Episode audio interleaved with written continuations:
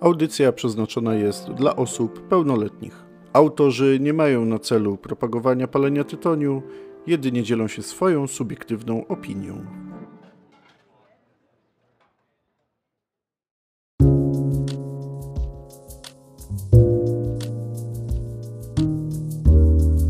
Nazywam się Mateusz Krzywiecki. A jestem Piotr Siwiński i zapraszamy Was na spotkanie z dymem.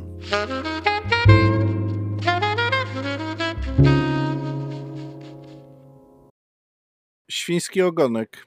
E, Tak. Rwaliście, rwaliście kiedyś świński ogonek? E, Wiesz co, zawsze rwę świński ogonek, ale podejrzewam, że Naprawdę? e, to i tak nie jest, nie jest w stanie nam otworzyć jakby w pełni cygara. Ja nigdy No, nie tak się rwałem, wydaje, zawsze chociaż- chciałem. No to jest, wiesz, taki ś- oderwanie świńskiego ogonka to jest takie jakbyś zrobił po prostu wyżynarką otwór. A ja No, niestety nie jest to moje ulubione narzędzie do otwierania cygar. Moim ulubionym narzędziem jest po prostu dwuostrzowa gilotynka e, i ją uwielbiam, bo otwieram sobie jak chcę po całości, wtedy mam taki przepływ, jaki oczekuję. Nie lubię, jak coś tam mi się po prostu, wiesz, jeszcze, a pancery czy wyżynarki mają ten zauważalny dla mnie, no, jak jeszcze ich używałem, Mhm. e, taką wadę, że po prostu zbiera się kondensat w nich. I prędzej Wyżynarka czy mówisz później... wikat? Nie, Nie, wyżynarka mówię w sensie o wyżynarce. Wyżynarce, tak, o panczerze. Mhm. E, więc tam się zbiera niestety trochę słoma, e, fu, nie słoma, tylko smoła. I zawsze trzeba też e, później je pod koniec otwierać, więc Dobrze, wolę że palę po ciemku i generalnie nie widzę tego, co się zbiera, jak otworzę panczerem. Ale wiesz co, pięknie, y, pięknie pachnie. Y, Tak. Jak dla mnie to jest, wiesz co, taki Ale paliliście zapach. już to cygaro? Nie, no właśnie nie, pierwszy raz. Nie żartujcie. I tu nam zrobiłeś niespodziankę. Pierwszy raz, ta marka też pierwszy raz. To się wstrzeliłem? O kurczę, no to fajnie. Ja Właśnie. myślałem, że już macie za Tomek. sobą to. Nie. Musisz nam powiedzieć, bo my tu dzisiaj mieliśmy takie y, małe zakłopotanie. No. Kazdagli? Tak, czytamy? Kaz Dagli. Kazdagli. Nie ma niemego G. Wiesz, no jest to takie ciężkie, ciężkie e, nazwisko. W ogóle, wiecie, ja też nie jestem w stanie przytoczyć wszystkich informacji związanych z, e, z jego jakby z historią rodową, tak to nazwę, rodzinną, ale ma przebogatą, ciekawą i potrafi o tej historii opowiadać długie, długie godziny co oczywiście na ostatnich naszych trzech eventach, które były w Polsce z Jeremim, osoby, które były na tych eventach, to się dowiedziały. Nawet pod tym kątem, że jego, już jak dobrze nie chcę skłamać, oczywiście ojciec, który przemycał informacje e, odnośnie, co się dzieje na froncie u Niemców, bo był tam też w niewoli i po prostu Wow. kodem e, jejku, e, Morsa, przepraszam, Mhm. e, Morsem e, napisał tekst, który też tam mówił o tym, e, jak tam Niemcy sobie radzą, czy nie radzą, czy jakiekolwiek informacje. No, bardzo ciekawa historia i też w Jeremy pod tym kątem stworzył linię cygarową Enigma, jak dobrze pamiętam, O, proszę. też nazwę. No fajnie, mówię, nie jestem aż tak w pełni w stanie opowiedzieć tego tak w sposób jak on, ciekawy, ale no myślę, że, że na jego stronie to spokojnie jakieś tam informacje, bo ma bardzo fajną, ciekawą stronę odnośnie jego cygar można sobie wziąć i Tak, przeczytać. dzisiaj nawet zaglądałem. ja słuchaj. jedno, co wyłapałem, to to, że z rodziny kelnerów tam Tak, e, wiesz co, pomaga. to jest, Tak, junior. Kelner, junior, tak, e, pomaga. A ci czy nie pomaga, tak naprawdę jest całym blenderem, jest głównym blenderem, blenderem, tak. I wiesz, i master Henryk Kellner Wspiera rodzinę Kazdagli. E, ma też swoją, wiesz, fabrykę na Dominikanie. Mm, Oczywiście nie, nie, nie robi wszystkich jego mieszanek, bo e, jakaś fabryka na, w Kostaryce przy Villa Gazdagli tworzy. E, I chyba Jeremy będzie od, jeżeli chodzi o nowości od Jeremiego, nie wiem czy on spalił karłę, dobrze? Teraz będzie miał fajną, ciekawą, pokażę na targach w Dortmundzie linię cygar jest stworzona właśnie dla w hołdzie tym największym dowódcom e, nazywa się Napolonik Mhm. i trochę jak rozmawialiśmy w zeszłym roku na targach w Dortmundzie z Jeremim, to zapytał nas się, czy Poniatowski, czy powiedzmy Piłsudski e, to mieli jakieś historie cygarowe w swoim życiu, czy powiedzmy można gdzieś znaleźć informacje, czy palili cygara. No tak, oczywiście no nie bardzo, e, chyba nie. Powiedział, że właśnie robi projekt takich linii i to by była fajna opcja, żeby stworzyć coś na polski rynek pod tytułem Piłsudski. Wow. No, Poniatowski coś było już kiedyś z Poniatowskim robione. Tytoń do fajki. Byśmy mieli w końcu pierwszą, pierwszą linię cygar na Polskę, prawda? No, tak. Tak. A powiedz nam, co palimy dzisiaj w ogóle? No, Dzisiaj palimy e, w wieku Kazdagli, e, Mhm. traditional, linia traditional, e, Lancero, czyli mój ulubiony format, którym jestem fanem i uważam, że to jest bardzo niedocenione mm, ze względu, oczywiście trudno, na pewno trudno się pali ten format, y, bo trzeba bardzo mocno uważać w momencie, kiedy e, je trochę chcemy podgonić albo bo to wiecie, to jest tak, że znamy zasady, ale czasami się do tych nie stosujemy i każdy jakby takie delikatne przegrzanie tego formatu powoduje, że o, to cygaro zaczyna wchodzić w tą taką swoją trochę gorszą stronę, więc Zaczyna trzeba umiejętnie, ono, Tak ono też tak, ono też y, niestety y, ten format szybciej trochę przygasa, ze względu na to, że częściej się kruszy popiół, więc y, ten moment, kiedy odkruszymy popiół, złamiemy ten popiół, to musimy na nowo albo rozpalić, albo trochę podgonić, żeby tego popiołu trochę zebrać, więc więc tak, palimy dzisiaj Jeremiego Gazdagiego cygara z linii Traditional Maduro i to jest format Lancero. Mhm. A z nami jest dzisiaj Tomasz Żołądkiewicz, cigarro.pl. Byłeś pierwszym człowiekiem, który wziął udział w Mistrzostwach Świata i przeszedł eliminację w Polsce do wolnym paleniu w 2016. Tak, witam wszystkich. e, Cześć, witaj Piotrze i witaj Mateuszu. Witam też Cześć, wszystkich cześć. na słuchawkach czy na e, głośnikach. E, tak, odnosząc się do pytania, w 2016 roku, kiedy pojawił się taki dla mnie niesamowicie e, interesujący temat, czyli temat wolnego palenia cygar. Oczywiście, słuchajcie, z tym, e, z tym wolnym paleniem cygar wtedy, na tamten czas, to była Mhm. delikatna oczywiście afera, o której możemy też sobie porozmawiać Super. więc y, to był moment, kiedy tam ta impreza miała się, miała być połączona razem z takim formowym spotkaniem corocznym. No i oczywiście środowisko cygarowe zareagowało bardzo negatywnie e, na to, że no to wiecie, no palenie cygar na czas, wolno, no to jest jakiś absurd, no bo nie po to palimy cygara przecież. E, oczywiście, no, nieważne, że są też takie konkursy czy turnieje jak e, na budowanie popiołu albo stawianie popiołu. Tak, To już tak. nikomu nie przeszkadzało, ale już na czas palenie to już było problematyczne. E, Tylko, że wydaje nie mi kto że to szybciej, jak to wolniej w ogóle, nie? To też jest ciekawe. Tak, no lepiej wolniej niż, niż szybciej. Wiecie, no ja się tym, ja tym się od razu zajarałem, bo jak zobaczyłem pierwsze jakieś tam informacje odnośnie tego, jeszcze przyjechał do Polski i wtedy pamiętam promowie, promować ten event e, Darren Cioffi, który był takim, słuchajcie, no mistrzem, mistrzem, w sensie wygrywał praktycznie wszystko, e, robił najlepsze zawsze czasy, to sobie pomyślałem, poczekaj, poczekaj na mnie. I wiecie, mo- teraz się oczywiście z tego śmieję, ale rzeczywiście tak było, że ja sobie wziąłem po prostu jeden cel, który był e, wygranie tych mistrzostw. Oczywiście, wiadomo, no mogłem sobie każdy dowolny, absurdalny cel wy, wybierać, ale na tyle się mocno zawziąłem, oczywiście nie znając żadnych technik palenia, nie wiedząc nic o wolnym paleniu, patrząc tylko jakby na informacje z tego świata facebookowego, co tam się działo, stwierdziłem, nie no, to, to ja jestem sportowcem, ja lubię wyzwania, lubię rywalizację, dlatego to było dla mnie coś idealnego, że no, palenie cygar plus jeszcze rywalizacja, no, co może być lepszego dla sportowca? No, no nic, no.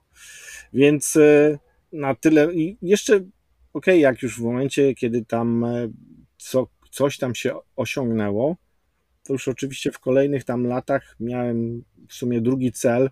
Moim drugim celem było to, żeby Polska stała się bardzo kluczowym e, krajem pod względem jakby zawodników e, w tym turnieju. No i bardzo się cieszę. Pobiłeś rekord świata, tak? Nawet nie to, na początku wiesz, to już jakby ten rekord ale świata to, to jeszcze było przed, ale miałem takie marzenie, żeby po prostu w pewnym momencie widzieć same polskie nazwiska i dużo polskich flag, chociażby na liście top 20 najlepszych palaczy na świecie. No i po kilku latach, jak widać, Dzisiaj. historia się, moje marzenie się spełniło, za co no, no ja się mega cieszę, że mamy cały czas drużynę, która e, osiąga niesamowite czasy. I tak jak ja próbowałem zdobyć tytuł Mistrza Świata, co mi się przez 4 lata nie udało, tak Borys e, w swoim pierwszym roku udało mu się pojechać na mistrzostwa, wygrać oczywiście, nie, nie wygrał eliminację, Klaudia wygrała eliminację. Klaudia wygrała eliminację, Jego tak. dziewczyna wygrała eliminację, ale polecieli, pojechali razem e, na mistrzostwa, no i udało im się zwyciężyć, czy on był pierwszy, Klaudia była, nie, czekajcie, czekajcie, to już była druga impreza. Bo tak, za bo pierwszy... eliminację w tym roku i Klaudia pobiła rekord świata. Tak, to tyle lat Dalej. minęło. Dobra, już. Tak, już to już tyle lat. A Borys w zeszłym roku tak, za pierwszym razem Za pierwszym razem był drugi, tak. a za drugim razem był pierwszy. No dokładnie, więc. E, tak jest. Tylko, że ten Pozdrawiam oczywiście był... bardzo Borysa Szkodziaka i Klaudię Idę, tutaj naszych mistrzów dzisiejszych. Tak. To, to, był ten czas e, covidowy, więc tam troszkę inaczej te zawody wyglądały, ale już w drugich pełnoprawnych zawodach zwyciężyli. Także brawa dla nich, cieszymy się, ja się cieszę i fajnie, że ta historia idzie dalej. Jakby ja już nie jestem częścią tego turnieju i w sumie okej, okay, nie, nie, nie, muszę, nie muszę jakby co, co roku wygrywać, to nie o to chodzi. Ja zawsze starałem się wszystkim, którzy chcieli, którzy się zainteresowali, przekazywać te informacje odnośnie jak wolno palci, jak być najlepszym, bo to jednak fajnie jest, że masz, rywalizujesz cały czas na, poziom, na podobnym poziomie z ludźmi, bo wtedy co cię mobilizuje do tego, żeby być lepszym, lepszym. Zmieniło się cygaro w międzyczasie, nie? Bo ty akurat jak biłeś rekord świata, pierwszy, czyli 3 godziny 3 godziny... Tam było 3 godziny z kawałkiem, wiesz? Z kawałkiem, tak. E, biłeś rekord świata, to, to było jeszcze Macanudo Inspirado wtedy, nie? Tak, to był chyba drugi rok, gdzie. 3 e, godziny i 26 sekund. Tak jest. O, proszę, przygotowałeś się. Dla mnie to jest niesamowita sprawa, słuchaj, bo mm, no mi się przypomina ciągle rozmowa, na której pierwszy raz e, z Tomkiem spotkaliśmy się w Warszawie. Jak za, ja, ja zapytałem mu jedno pytanie. Pamiętam, że przez naprawdę długi czas mówił ciągle starając się odpowiadać i, i w ogóle jakby tych technik, tego wszystkiego, e, o czym chciał powiedzieć, było tak dużo, słuchaj, i to było tak ciekawe, że ja już wtedy wiedziałem, że ty po prostu musisz u nas być. A, a mnie ciekawi odpowiedź na to pytanie właśnie. Jak smakuje cygaro w wolnym paleniu? Właśnie i to było to pytanie. Wiesz co, no każdy, każdemu się wydaje, ojejku, no z mojej strony, wiesz, jak się to ogląda z boku, no to wiadomo, E, obserwatorzy przez trzy godziny patrzą na ludzi, czy na garstkę ludzi, która po prostu wpatruje się w cygaro, prawda? I próbuje jakieś różne przedziwne techniki obrać, żeby palić, żeby inaczej, żeby go nie palić, a żeby go podtrzymywać, żeby się paliło. Tak. Więc dla osoby, która jakby nie siedzi i nie pali, no to jest to absurd, zgodzę się z tym ale w momencie, kiedy ty samemu zaczynasz się w to bawić, startujesz, to te 3 godziny, czy ponad 3 godziny, czy nawet 4 godziny to jest ułamek sekundy. Znaczy, ułamek to może nie, ale to jest bardzo krótki czas, bo to jednak jesteś mega skupiony, cały czas jakby musisz e, świadomie podejmować decyzje i teraz każdy zaczyna łapać się za głowę, jakie decyzje chodzi, jakie techniki, przecież palić jest bardzo łatwo. No, no niestety nie, bo tutaj nie palimy standardowo cygara, e, tak jak palimy na co dzień, tylko musimy zrozumieć, jak to cygaro się spala też wewnątrz, musimy go dobrze poznać, to pierwsza rzecz, co musimy zrobić, to dobrze poznać cygaro. Czyli wszystkie Budowę. elementy, jak ono się zachowuje w trakcie w ogóle wolnego palenia, jakie ma problemy i z tymi problemami musimy się zmierzyć. I też obrać oczywiście odpowiednią taktykę, bo to też nie jest tak, że będziemy palić Wow. wolno, tylko musimy też zobaczyć, wiecie, to jest coś takiego, że e, to są zawody. E, W momencie, kiedy chcemy iść na całość, na początku, to może nas zgubić, bo może nam to cygaro zgasnąć. W momencie, kiedy obierzemy taktykę taką, że na początku zaobserwujemy, co się dzieje, powiedzmy, na stole, w momencie, kiedy akurat palisz na wysokim poziomie, no to jesteś jakby dopas, znaczy inaczej, nie dopasowany, a masz miejsce przy stole tych 10 najlepszych e, palaczy, powiedzmy, w danym roku Mhm. i też tak dobrać, dobrać taktykę, żeby powiedzmy na początku nie iść na całość, bo można oczywiście bardzo łatwo przegrać i zakończyć powiedzmy co, bardzo szybko. osoby, z którymi jesteś wokół, od razu ci wejdę w słowo, No. one mają wpływ na to, jak palisz? Oczywiście, że mają, wiesz, no mają, nie to, że ci tam, nie wiem, szturchną czy coś, ale jednak powodują ten pre, tą presję. Patrzysz na nie. starasz się i tak Mhm. wyciąć i to jest właśnie kluczowe, żeby nie, nie za dużo się e, interesować tym, co się dzieje obok, bo wtedy, wiesz, w, nie masz, to chociażby pod tym kątem, no, ktoś siedzi naprzeciwko mnie, mam do niego powiedzmy 2 metry albo 1,5 metra, ja nie jestem w stanie ocenić, na jakim on jest etapie, e, ile mu jeszcze powiedzmy tego cygara zostało, albo jak on pali, bo z reguły było tak, za naszych czasów, bo to trochę się zmieniło, że te cygaro można było sobie schować e, tak, żeby nikt inny nie widział. A też pod tym kątem lepiej się nie rozglądać e, i nie za często tracić kontakt ze swoim cygarem, bo chociażby w, na ostatnich mistrzostwach w 2019 roku, jak z Agatą startowaliśmy, byliśmy wtedy właśnie w tym stole 10 najlepszych zawodników. I moja Agata miała bardzo dużo problemów, jeżeli chodzi o konstrukcyjnych problemów związanych z cygarem, więc ja paliłem swoje cygaro, pomagałem jej, więc e, było delikatne zamieszanie, bo zaczynaliśmy ze sobą rozmawiać, mówię jej co ma robić, ja swoje paliłem, no i też e, osoby, które obok nas siedziały, zaczynały obserwować, co się tam dzieje u nas. I do takiego stopnia, że Niemiec, który e, był dwa razy z rzędu najlepszym e, zawodnikiem z Niemczech, no i rok wcześniej wygrał Mistrzostwa Świata. Tak się To ten, w mocno. którym zostałeś wicemistrzem? Tak, wtedy też zostałem wicemistrzem. Tak się mocno jakby zapatrzył na to, co się dzieje Łogaty, że zgasło mu po 20 minutach Mhm. cygaro, no i stwierdziliśmy z Agatą fajnie, bo wyeliminowaliśmy jednego człowieka kluczo- kluczowego ze stołu. E, Co za no technika. i patrzcie, i kolejna taka jest sytuacja, że no to już jest jedno, jak można zostać bardzo łatwo wyeliminowanym. E, Druga e, osoba, która sama się wyeliminowała, to był Rosjanin, który stosował niedozwolonych technik, praktyk wtedy.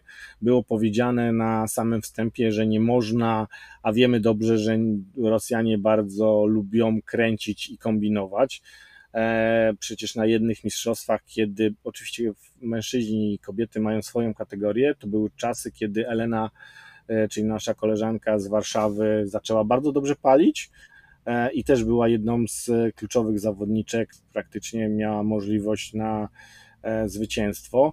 No i okazało się, że zwyciężyła wtedy w tamtych zawodach, bo była pierwsza, no ale gdyby nie to, że ktoś podpatrzył, że Rosjanka normalnie, delikatnie sobie zaczynała zsuwać pierścień, żeby jeszcze trochę cygara jej zostało, gdyby nie to, to podejrzewam, że przegrała, a tak to ktoś z widzów zobaczył, poprosił sędzię o to, żeby skontrolował jej pierścień, no skontrolował i okazało się, że oszukuje. Więc e, Rosjanie lubili kombinować. No bo generalnie pierścienia nie można dotykać. W sensie z pierścieniem nic nie można zrobić. Nie można go nadpalić, nic, pierścień musi zostać. W nie? ogóle to, słuchajcie, ja, ja pamiętam jak Tomek opowiadał o tej technice i to było w ogóle, zapamiętałem, wejścia pod pierścień i dla mnie to było takie wow, ale słuchajcie, w ogóle... No, to e, jest jedna... Tunelowanie Mhm. takie, nie? Mów, mów. No mów, mów, mów. Znaczy, ja zmierzam do tego, że wiecie co, tego jest wszystkiego tak dużo. Ja sobie przypominam teraz, bo to jest mniej więcej tak jak e, przebieg tej naszej rozmowy wtedy w Warszawie. W każdym razie ja pamiętam, że jakby też żebyście mieli świadomość, osoby, które słuchają, e, że to, co zapytałem wtedy, to było właśnie to, czy w ogóle takim cygarem paląc wtedy w, takich, w, taki sposób, za pomocą tych wszystkich technik można się cieszyć. No pewnie, można, można. Wiecie, ja się zawsze bardzo cieszyłem, nawet, wiecie, no palimy dla smaku, no przynajmniej ja palę dla smaku, więc dla mnie ten smak jest kluczowym e, w tej zabawie, czy powiedzmy w tym hobby, czy w pasji palenia cygar. E, zawsze powtarzam, że gdyby nie smak w cygarach i taka różnorodność tych smaków, to bym pewnie ich nie palił, bo nie lubię po prostu, że mi Jasne. się coś dymi i nie czuję smaku, więc tak, jakąś tam przyjemność e, sensoryczną też się odczuwa i nawet pod tym kątem, żeby Wam uzmysłowić, to jest też bardzo kluczowe, żeby tą sensoryczną e, stronę odczuwać, jest to w momencie, kiedy wiesz jak cygaro smakuje, pal i kiedy pali się tak standardowo, czyli palą się wszystkiego trzy części e, i wiesz jak się, jak smakuje powiedzmy cygaro, które się spala w mhm. samym środku, czujesz jakby tylko i wyłącznie jego jedną część, sam filer, to ci daje informację, gdzie masz żar. To jest bardzo ważna informacja, bo ta informacja ci mówi, e, jak już jest powiedzmy ciemno, ty nie widzisz, ten żar ci nie wychodzi i ten smak powoduje, że jeżeli wchodzisz właśnie w ten smak, który wiesz, jak, się, jak powinno smakować odpowiednio to cygaro, przestajesz go zaciągać. Więc to jest bardzo ważny sygnał, bo możesz go mhm. po prostu przeciągnąć za, za mocno mhm. i wtedy za bardzo ci się rozpali, a to chodzi o to, żeby jak najmniej tak. jego spalić. Więc tak, ten smak też jest ważny. Oczywiście wiadomo, on jest e, e, trudniejszy jakby do nasycenia się, no bo palimy bardzo niewielkie cząstki tego dymu zaciągamy do ust, więc jego jest na tyle mało, że ten smak czujemy dopiero po jakimś czasie. A możemy, możemy wrócić jeszcze do takiej rzeczy, bo wiesz co, bo wspominałeś o tym jeszcze wcześniej, mówiłeś o budowie cygara, że bardzo ważne jest poznanie budowy cygara. Ja pamiętam, jak ty mówiłeś o, o rodzajach liści użytych do poszczególnych elementów, czyli mamy, mamy zwijacz, e, mamy wcześniej pokrywę i mamy wypełnienie i pamiętam, jak mówiłeś o tym właśnie, że tutaj bardzo duże znaczenie ma budowa, oczywiście cała ta wiedza, e, plus to, że to jest produkt robiony ręcznie i wystarczy zwinąć go, jakby no to cygaro za każdym razem będzie w pewnym sensie inne, dlatego tu się zmagasz jeszcze, jeszcze mhm. z tym, że, że za każdym razem nawet jak się nauczysz danego cygara bardzo dobrze, to jest jeszcze właśnie ten zawsze element zwinięcia tego cygara. A czy wiesz co, tam jeżeli chodzi o Skandynawiana, no to tam się oni mocno postarali, mhm. bo była tylko jedna osoba, która zwijała cygara pod mistrzostwo. Rozumiem. A jedna osoba, zapewniam Was, że potrafi zwinąć e, bardzo powtarzalnie mhm. cygaro. Ona w ten sam sposób układa sobie liście w dłoń, w ten sam sposób nawija liść pokrywowy, więc e, tam aż takich dużych różnic nie było. Oczywiście w momencie, kiedy mamy kilka osób, które trochę inaczej zwijają, to tak tutaj musimy się jeszcze zmierzyć z tym, że to cygaro potrafi nam bardzo różnorako no się spalać. No, wiemy, jakie są liście. Wszyscy myślę, którzy to, tego słuchają, znają przynajmniej podstawy budowy. Wiedzą też, jaki mamy priming, jeżeli chodzi o wzrost rośliny.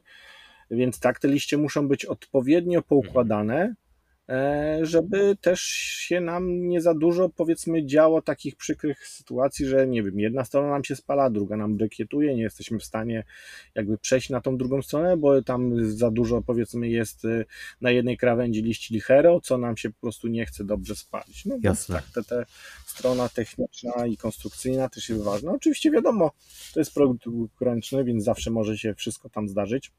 No i naturalny. I nie mamy jakby pewności, a no, Jasne. Wiecie, przy ostatnich mistrzostwach, czy przy, jak wiecie, to, to, to, to też było tak, że tam cygara ewoluowały, e, one też stawały się trochę inne, albo my po prostu mocno przez te 4 lata się, e, znaczy nie mocno, e, do nich przede wszystkim przyzwyczailiśmy i bardzo mocno poznaliśmy, mhm. więc dlatego też jak zmieniono to cygaro na cygara Rockiego Patela, no to było widać, że czasy bardzo szybko zeszły w dół. Już okay. nie było takich spektakularnych wyników jak 3,50, tylko było poniżej 3 godzin. No ale to Mhm. ze względu na to, że ludzie niestety musieli zacząć od nowa jakby poznawać cygaro. A teraz już po Tak, trzech latach, wcześniej na, na innych cygarach. a po trzech latach już yy, no, nauczyli się, już wiedzą jak palić, wiedzą jakie są problemy. E, No i coraz te czasy coraz lepsze, co Klaudia udowodniła, że da się do 4 godzin prawie dobić. Ale tak mówię, mówiłeś o tym wyciszeniu, wyłączeniu się, uspokojeniu i że tam ludzie się skrywają, bo widziałem zdjęcia z mistrzostw wiele, jak tam niektórzy właśnie tak się fajnie w fotele gdzieś tam wpasowują, ale i właśnie jak mówisz o tym spokoju, to skąd ten pot na twarzy po tych trzech godzinach? Czy to, to skupienie powoduje aż takie zmęczenie? Już wystarczy spojrzeć na zmęczenie Borysa chociażby z zeszłego roku. Skupienie, wiesz, stres, y, wszystko, Mhm. wszystko ma jakby, wiecie, na ostatnich mistrzostwach to mocno odczułem, bo byłem tak mocno skupiony tylko dlatego, że przez e, pierwsze dwie godziny byłem po prostu najlepszy. W sensie takim, że e, jak tam porównywali e, cygara, to nikt nie miał tyle cygara, powiedzmy, jeszcze niespalonego co ja. Mhm. Więc próbowałem tutaj jak najbardziej wycisnąć tyle, ile się dało. Oczywiście końcówka zaskoczyła, no i niestety się nie powiodło. Ale w momencie, kiedy po tych trzech godzinach, i to było chyba 16 minut, już nie pamiętam, wstałem od stołu, gdzie byłem bardzo mocno skupiony tylko na jednym punkcie i to na swoim cygarze. Nie byłem w stanie e, patrzeć w dal, Wow. że Mhm. nie byłem w stanie ustawić e, swojego fokusa na dużo dalszy Mhm, plan, czyli mhm. cały czas Tak, jakby Tak długo byłeś skupiony. wzrok się zatrzymał na tym pierwszym planie. Więc to są takie, no, pokazuje jak mocno człowiek jest skupiony, albo na przykład chociażby na, na jak dobrze pamiętam, na drugich takich eliminacjach w Polsce, co, co były, chciałem na tyle mocno wynik wykręcić, że właśnie paliłem pod pierścieniem. No i ta technika jest taka nie, nie, nie fajna i też pod kątem smaku niesmaczna, bo nie palimy jakby standardowo cygara, tylko bardzo mocno go zgrzew, znaczy nie zgrzewamy. Palimy jakby delikatną część jego. Ono wiadomo, że już jest przy końcówce, więc e, dużo ma, dużo więcej ma tej nikotyny, Mhm. tej smoły, tego wszystkiego. Więc jeszcze go zgrzewając pod tym kątem, że brykietując ten tytoń, nie do końca go spalając, to, to jeszcze ten smak, ten siwy dym, który też jest e, mocny, taki moc, najmocniejszy, no spowodowało, że dostałem takiego przesytu nikotynowego, że normalnie aż e, zimne poty miałem Mhm. na sobie całe. Dopiero w momencie, kiedy wypiłem chyba z dwie szklanki Coca-Coli, to mi przeszło, ale tak to już byłem bliski takiego momentu, że no niestety jeszcze dwa, trzy pufy i, i byłoby ciężko. Znamy to. No, czego się nie robi dla wygranej. Słuchaj, znamy to, znamy to chyba z takiego codziennego palenia też zdarza się. Zdarza się. Zdarza się ten przesyt nikotynowy. Tak. No właśnie, a wy macie, a wy macie często przesyt? Ja miałem trzy razy. Trzy razy miałem. Pierwszy miałem z Rocky Patelem number six, No ale to przez to, że śnia- śniadanie miałem zbyt lekkie i po długiej przerwie akurat nie, nie paliłem i wtedy pierwszy raz poczułem, co to znaczy przesyt nikotynowy. Pół tabliczki czekolady i zupa ciepła zrobiły swoje, ale przez chwilę, przez dwa, trzy, trzy dni, jak pomyślałem o cygarze, to mi tak, no nie chciało mi się palić. To, je, to jedzenie przed jest ważne, ale słuchajcie, to nie jest tylko jedzenie, to jest zmęczenie, to jest cała masa rzeczy. Ja pamiętam e, pierwszy raz tak, żeby bardzo, bardzo e, cygaro mnie pozamiatało. To było, wiecie co, akurat bardzo wcześnie rano wstaliśmy, pojechaliśmy w góry, wróciliśmy z tych gór, tam się jeszcze coś działo, ogólnie dzień wcześniej jeszcze coś robiłem i pamiętam, że na wieczór było e, właśnie jakieś tam spotkanie online, paliliśmy cygaro i pamiętam, że pomimo tego, że ja znałem to cygaro i paliłem je kilka razy, naprawdę e, czułem się okropnie. E, I ostatnio ze znajomymi w lesie. Nie wiem, czy to przez świeże powietrze, czy może też za mało zjadłem, ale po prostu musiałem się ratować jabłkiem. e, Przysięgam. Dobrze, to, to ja wam powiem taką anegdotkę ze swojego podwórka. Kiedy ja e, zaczynałem palić, no to oczywiście były troszkę inne czasy. E, jak wchodziłem do sklepu cygarowego, no to oczywiście, no wiadomo, były osoby, które tam też mogły mi doradzić, ale starałem się wybierać cygara pod kątem takim, że mi się podobały. Mhm. I też chciałem, e, powiedzmy, to był ten taki moment, jaki pewnie chyba wszyscy mają, zaczynając swoją przygodę z cygarami, że chcą spalić wszystkie cygara, które są obecnie na rynku. Chcą przynajmniej wszystkie tak, spróbować, tak. zobaczyć jak smakują, prawda? E, no i ja miałem właśnie ten stan, że kupowałem cygara, o, bo tego nie paliłem, te mi się podobały, a z reguły mi się podobały te właśnie z ciemniejszymi pokrywami. Oczywiście wiadomo, nie jest to związane z mocą, e, no ale w większości przypadków te ciemniejsze cygara zawsze są mocniejsze. Mhm. Nie zawsze, przeważnie są mocniejsze. Tak. E, więc w momencie, kiedy odpalałem, zawsze się to kończyło przesytem nikotynowym, więc ja do tego przesytu nikotynowego jestem bardzo mocno przyzwyczajony, bo praktycznie dwa czy trzy razy w tygodniu z taką częstotliwością wtedy paliłem. E, mnie ten przesyt łapał. Wiem, jak to się powiedzmy, jak, jak, jak trzeba ten stan przetrwać i jak się powiedzmy. To jest dobrze zgranić. powiedziane, no, ale przetrwać. To tak, przetrwać. Raz dostałem przesytu nikotynowego w Aficionadorumie. Już w jednym odcinku mówiłem właśnie, że e, mam taką przypadłość, że jak e, uda mi się wreszcie pójść do właśnie jakiegoś Aficionadorumu, to zazwyczaj wiedząc, że mam ten czas, biorę cygaro duże, żeby spędzić jak najwięcej czasu. Już oczywiście. I raz to był błąd, tak, i kolega, kolega na mnie patrzy i mówi, kurczę, coś tak zgasłeś, coś tak mało mówisz, blady. nie? A ja czuję po prostu, jak mi się nogi miękkie robią, blady się zrobiłem. I co mnie wtedy uratowało, o, o dziwo, guma do rzucia. Poczęstował mnie gumą do rzucia. Zacząłem rzuć gumę no, i mi zaczęło przechodzić. Spróbować.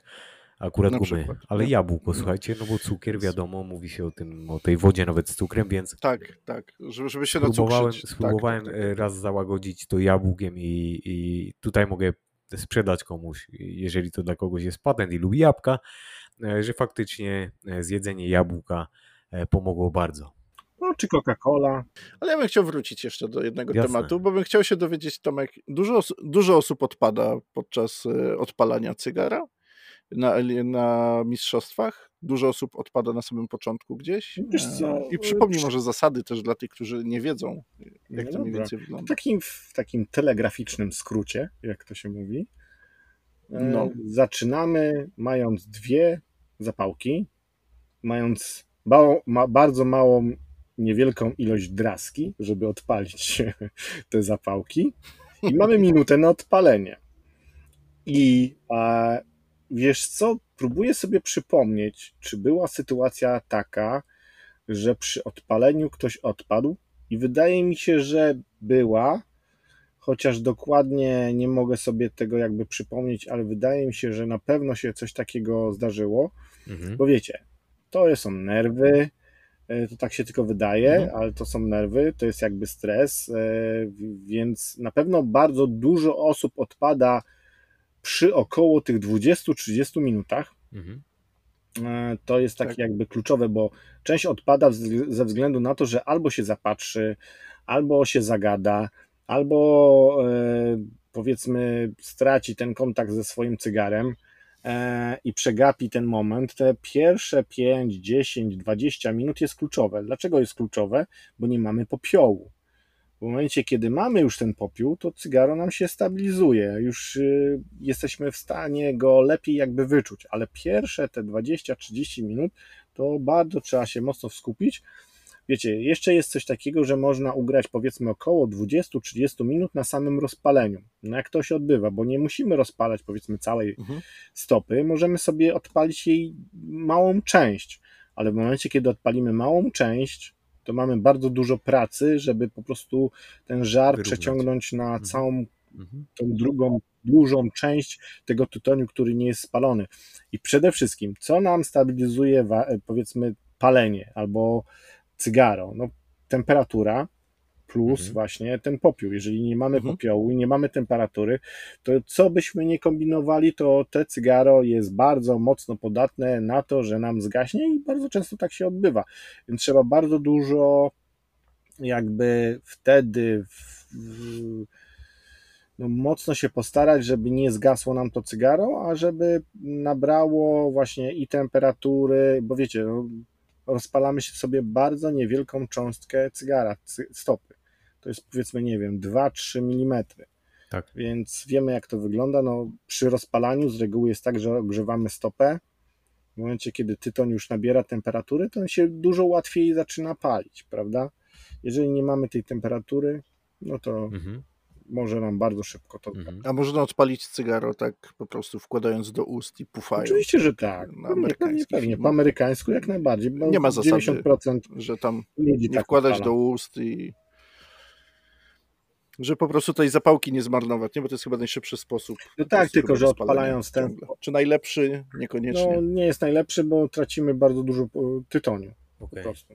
Po prostu się spala. Ja tutaj dodam, bo y, nie każdy ma możliwość y, oglądania tutaj e, Tomka akurat jak pali, ale wiesz co, ja myślę, że ty mimo woli przed chwilą sprawdzałeś chociażby temperaturę.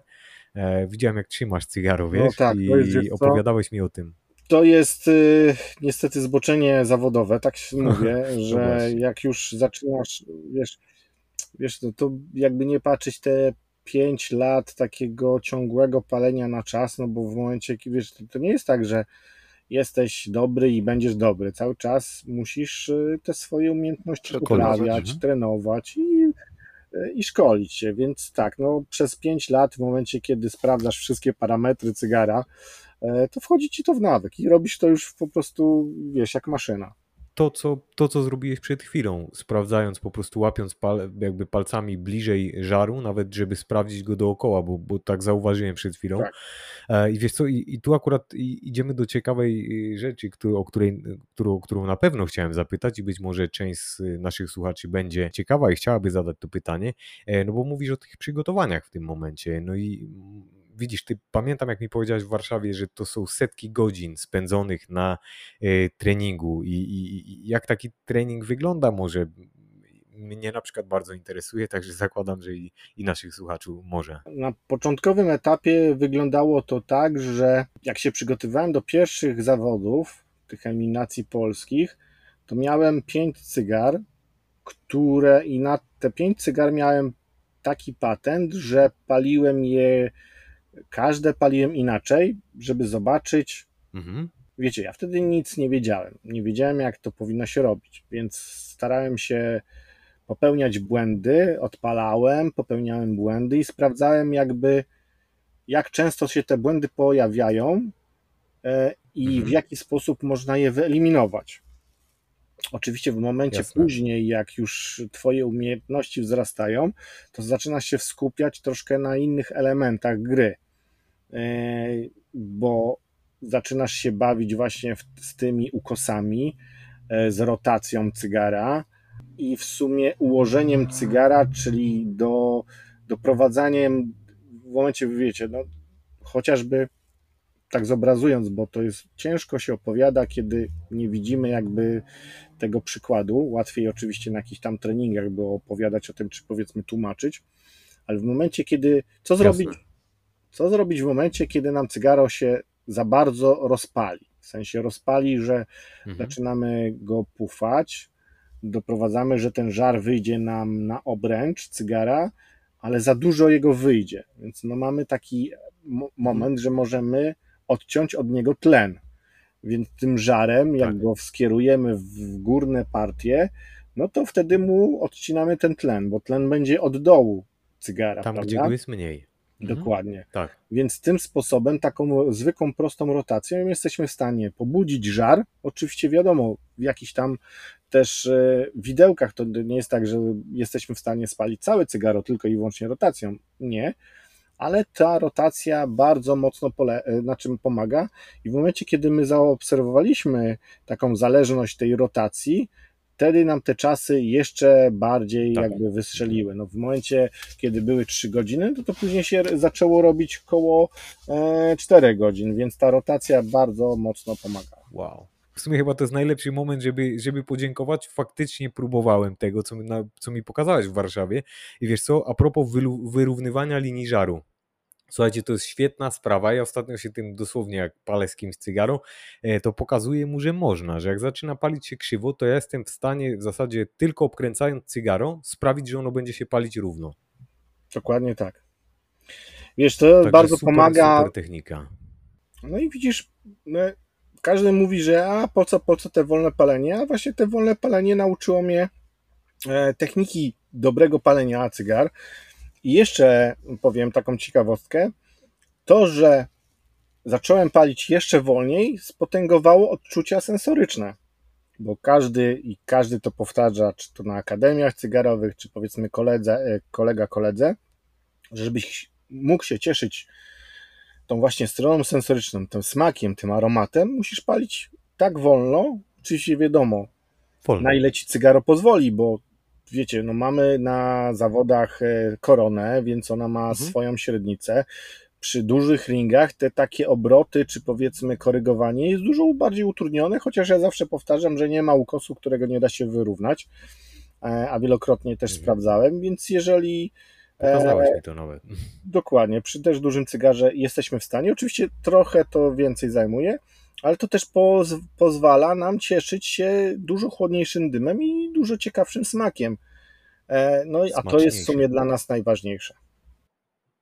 Tak, tak. I to się zgadzam właśnie. Wiesz co, to ja pamiętam, że ty mi właśnie w ten sposób odpowiedziałeś na to, czy można czerpać radość i, i jakby te smaki wyciągać z cygara, paląc go w taki sposób, czyli no można powiedzieć zawodowo. E, I ty mi powiedziałeś, no słuchaj, skoro mówi się o tym, żeby palić cygaro możliwie najwolniej, bo wtedy wyciągasz z niego najwięcej smaków, nie przegrzewasz go, e, no to to się rozumie samo przez się i faktycznie. Dokładnie tak.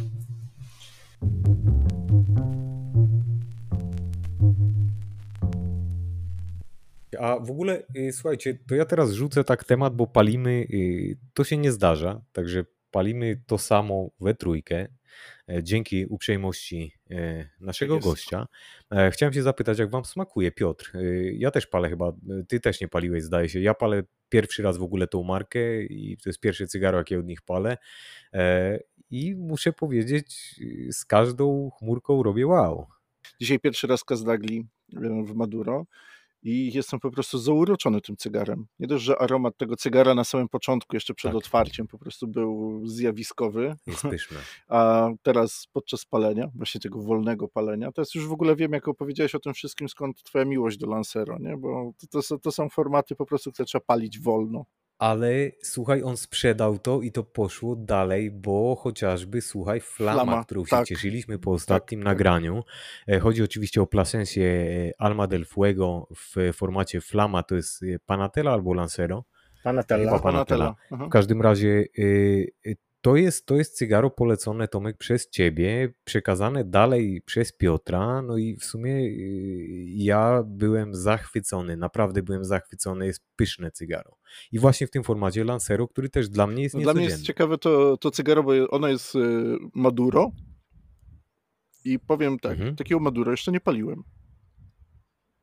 Nie ma, ja Się- zdo, znowu jestem zaskoczony, bo jak zwykle liść Maduro. To po pierwsze, gdyby nie y, pierścień z napisem Maduro, nie powiedziałbym z wyglądu, że jest to Maduro, bo jest trochę jaśniejszy nawet. Nie wiem, może jeszcze za mało się znam. Jest, ale, ale w smaku. e, jak zwykle słyszymy Maduro, to szukamy może jednak trochę tej słodyczy, trochę tej mocy, trochę tego wszystkiego.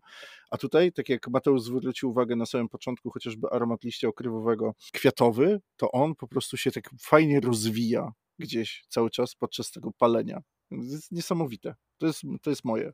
Tak, to Jest jest moje wrażenie i bardzo, bardzo, bardzo jestem wdzięczny, że mogłem poznać to cygaro.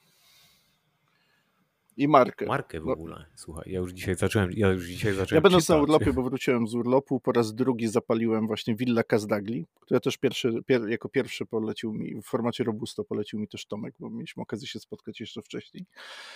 I naprawdę uważam, że chyba Cazdagli, nie wiem, poprawcie mnie, ale naprawdę jest to chyba jeszcze w Polsce może tak nie do końca odkryta e, marka, bo na razie to jest moje drugie cygaro tej firmy z tym nazwiskiem, tej rodziny, to jestem mega zauroczony. I tak jak Villa Cazdagli po poprawieniu, za pierwszy razem oczywiście to był inny klimat, bo to było e, akurat aficionado room na Wilczej mhm. w Warszawie, e, fotel, tutaj żeśmy się spotkali, tu rozmawialiśmy, całkiem, całkiem inne wrażenia. Później teraz będąc na urlopie miałem okazję sobie zapalić gdzieś na spokojnie znowu Willę Cazdagli w Robusto i też całkiem inny odbiór tego cygara i mówię, jakie przyjemne, jakie fajne i w ogóle zaskakujące. No i dzisiaj palimy z, z linii tradycyjnej Maduro. Mówię, a sam, sami widzimy, że gdzieś na grupach, czy, czy wśród tutaj naszych przyjaciół aficionado jeszcze ciąg, gdzieś jeszcze nie widać tych cygar za bardzo, więc szczerze polecam. Jeżeli ktoś jeszcze nie palił, ja szczerze polecam teraz. Mówię, mówiłem to ja. O ja będę polecał, będę polecał i, i, i, doczeka, się, doczeka się recenzji. Nawet dzisiaj zdążyłem e, zrobić kilka zdjęć e, przed e, i słuchajcie, recenzuję je. Akurat dzisiaj nie mam jak za bardzo pisać w dzienniku, także piszę notatkę na, na telefonie, ale jest, jest naprawdę, słuchajcie, świetne. Więcej pewnie będzie w recenzji, pewnie się już pojawi do momentu wypuszczenia odcinka. W każdym razie e, naprawdę ciekawa sprawa, tym bardziej, że to cygaro weszło niedawno, o ile się, o ile dobrze pamiętam i chyba było, był nawet jakiś event, prawda, związany z, e, z tą marką w Polsce. No dawno, dawno. Nie, nie, jeżeli chodzi o linię tradycyjną i Maduro, to to już Czy to nie był nie chcę skłamać, wcześniej? Ale Wcześniej było Bespoke, tak, już teraz Bespoke. nie mogą używać Bespoke. No właśnie. E, ze względu na to, że ta marka jest jakby zaszerzona do konkretnych tam innych rzeczy, więc Jeremy, który chciał wejść jeszcze na rynek amerykański, no niestety musiał zmienić nazwę, ale uważam, że bardzo dobrze, bo mhm. E, trzeba sygnować jakby swój, swój brand cygarowy swoim nazwiskiem. E, a propos właśnie Maduro, no ja wiem, że się utarło, że Maduro to musi być jakieś bardzo czarne, e, czarny liść pokrywowy. Tylko zdajemy sobie sprawę, że są tak. różne, są różne liście z różnych odmian tytoniu, e, które no niestety nie są też w stanie być doprowadzone powiedzmy do bardzo ciemnej barwy, albo na przykład czasami producenci, e, powiedzmy nie mówiąc którzy, potrafią koloryzować te liście tylko właśnie po to, żeby uzyskać jeszcze ciemniejszą barwę. Nie ma to sensu. Uważam, tutaj mówisz akurat, że te właśnie Maduro cygara kojarzą nam się właśnie z typowymi takimi madurowymi smakami, no ale to też kwestia jakby mieszanki. No tutaj mamy Dominikanę e, mhm. połączoną z Corojo z Ekwadoru, więc już samo to hmm. wymusza to, Corojo. że będzie to bardziej przyprawowe cygaro i bardziej kwaśne w odczuciu niż właśnie takie bardzo słodkie, e, czekoladowo-deserowe. No nie, tutaj, tutaj akurat e, tego nie ma.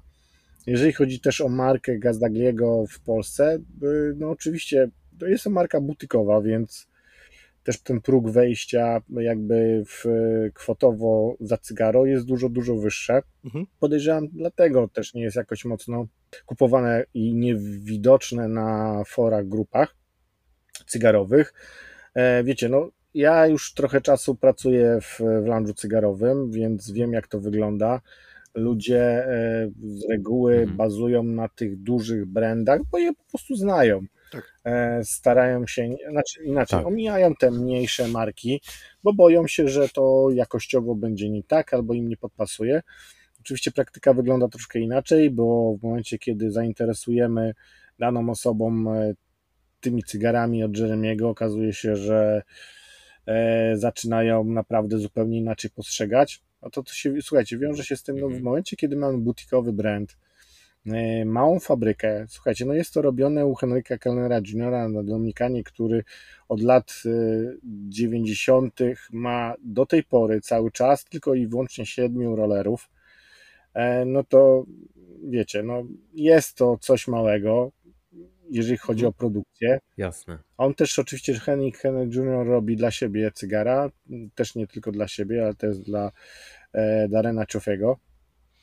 Więc to ta produkcja jest ograniczona, dlatego też Jeremy e, chcąc stworzyć inne cygara zaczął współpracować też z inną fabryką w Kostaryce, więc Villa Gazdagli już jest robiona w Kostaryce Tak. i kolejne mieszanki, które powiedzmy też zostaną wypuszczone już za jakiś czas, będą robione czy powiedzmy u Henryka Kellnera, czy też na, w Kostaryce, więc no tutaj e, no a jeżeli chodzi o swoją premierę, nie, to miało z jakieś 5 lat temu, więc to już Znaczy to tak na plus, żeby, żeby też nie było. Eee, Nie, o, tak, no plus. No właśnie, właśnie, właśnie mówię, że Villa Cazdagli akurat y, jak paliłem pierwszy raz, to czuć było, to były smaki, których jeszcze nie znałem, nie?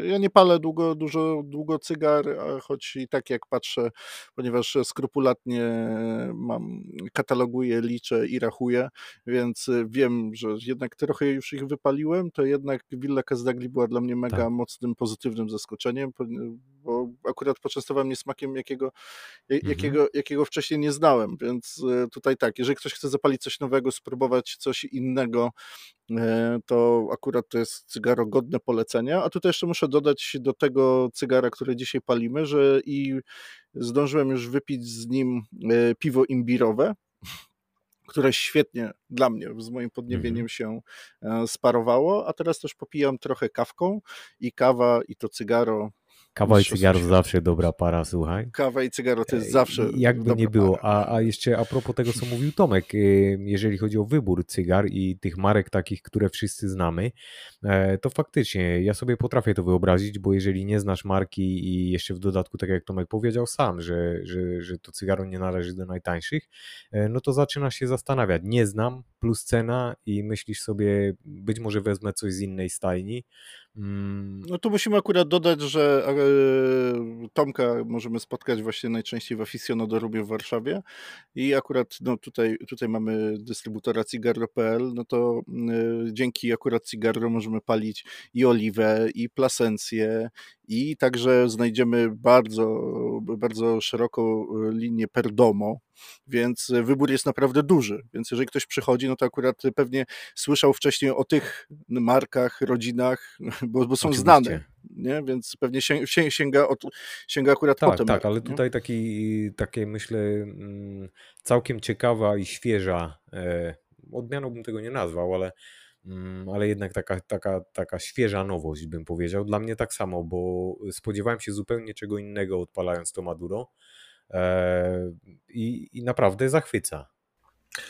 No Jeremy lubi. E, Ale to też dlatego, bo my z Mateuszem jesteśmy fanami Korocho. a, no, to, to jak, tak, Tak. jak i ja. O, w sumie tak. Ale wiecie, no Jeremy lubi e, mieszać fajne tytonie, bo w swoich mieszankach, znaczy w swoich cygarach, e, znaczy w jego cygarach możemy znaleźć e, Indonezję, Peru, możemy znaleźć e, ter, Kostarykę. Teraz będzie wypuszczało kolejne nowe linie, gdzie będzie tytoń Zimbabwe. No to dla mnie to już w ogóle jest e, coś bardzo egzotycznego. No proszę. I jest w stanie, Wow. słuchajcie, okej, no on nie jest master blenderem, prawda? Master blenderem jest Henry Kennedy Mhm. jest odpowiedzialny, tylko że ostateczne słowo i tak ma Jeremy, więc tak naprawdę, no zresztą Jeremy zawsze powtarza, słuchajcie, ja nie jestem master blenderem, ja się na tym nie znam, nie wiem jak dobrze połączyć tytonie, ale jakby ten smak tu, do którego znaczy każdy, każdy z, tych, z tych osób, które powiedzmy no nie są master blenderami, ale mają swoje marki cygarowe, wiedzą do czego chcą dążyć. No i Jeremy jakby ten swój trend tych swoich powiedzmy charakter tych cygar e, wie jaki jest i do czego dąży, więc e, jest w stanie też wybrać coś fajnego, coś ciekawego i, i jego jakby cygara po e, no, wy, przy wyborze, tak jak mówicie, no mamy fajnie połączone tytonie, które są ciekawe odnośnie smaku. Oczywiście są inne i i może czasami nie dla wszystkich, z tym się zgodzę, bo są specyficzne, mają swój urok, y, potrafią pewnie zaskoczyć y, niejednego, ale pewnie znajdą się też tacy, którzy powiedzą, no nie, to, to nie dla mnie. No To nie Wolę coś smak, bardziej oczywiście. słodszego, coś bardziej kremowego, no tutaj akurat tej słodyczy nie ma, jest więcej Nie nie przypraw, pikanterii, Nie. no ale to tak jest, y, że no, mamy tyle fajnych, y, no, słuchajcie, dzisiaj w Polsce mamy tyle ciekawych cygar, tyle producentów, y, tyle linii, że jest z tym przebierać i dla każdego coś się znajdzie. Dokładnie.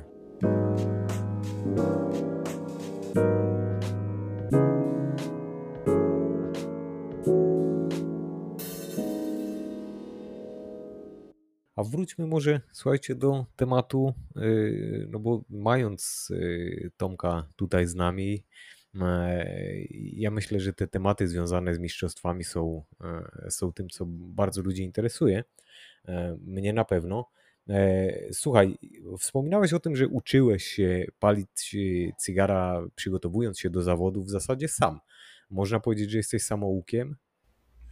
No tak, no bo wiesz, e, słuchajcie, nikt się tą wiedzą nie dzielił. I nie dzieli. No ja przerwałem ten trend, bo tak jak mówiłem, ja miałem jeden cel.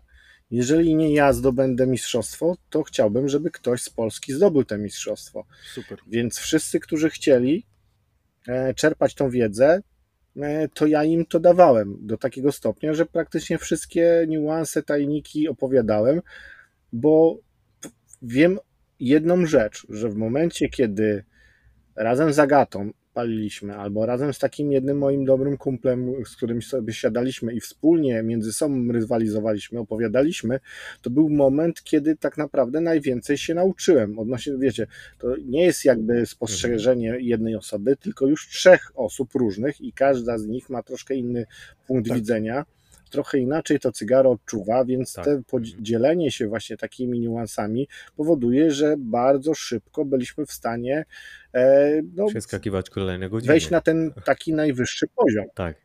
E, I właśnie to jest, to jest piękna sprawa, o tym opowiadałeś właśnie między innymi, e, że zdecydowałeś się po prostu uczyć. Można powiedzieć o tobie jako pierwszym trenerze, e, myślę, że się nie pomylę, pierwszym trenerze przygotowującym miłośników cygar do palenia, do walnego palenia cygar. Czy nie wiem, czy to było w innych krajach, czy też się uczyli. Wiem, że Rosjanie mieli też swoją bardzo silną drużynę, nie wiem jak oni do tego tematu podchodzili ja uważałem, że jeżeli jeżeli w ten sposób nie postąpię, mm, to, to może się okazać, wiecie, no to wiemy inaczej, no ja zawsze patrzę pod kątem tego, co się działo na samym początku z tym wolnym paleniem, jakie to kontrowersje wzbudzało i czasami nawet trochę wzbudza.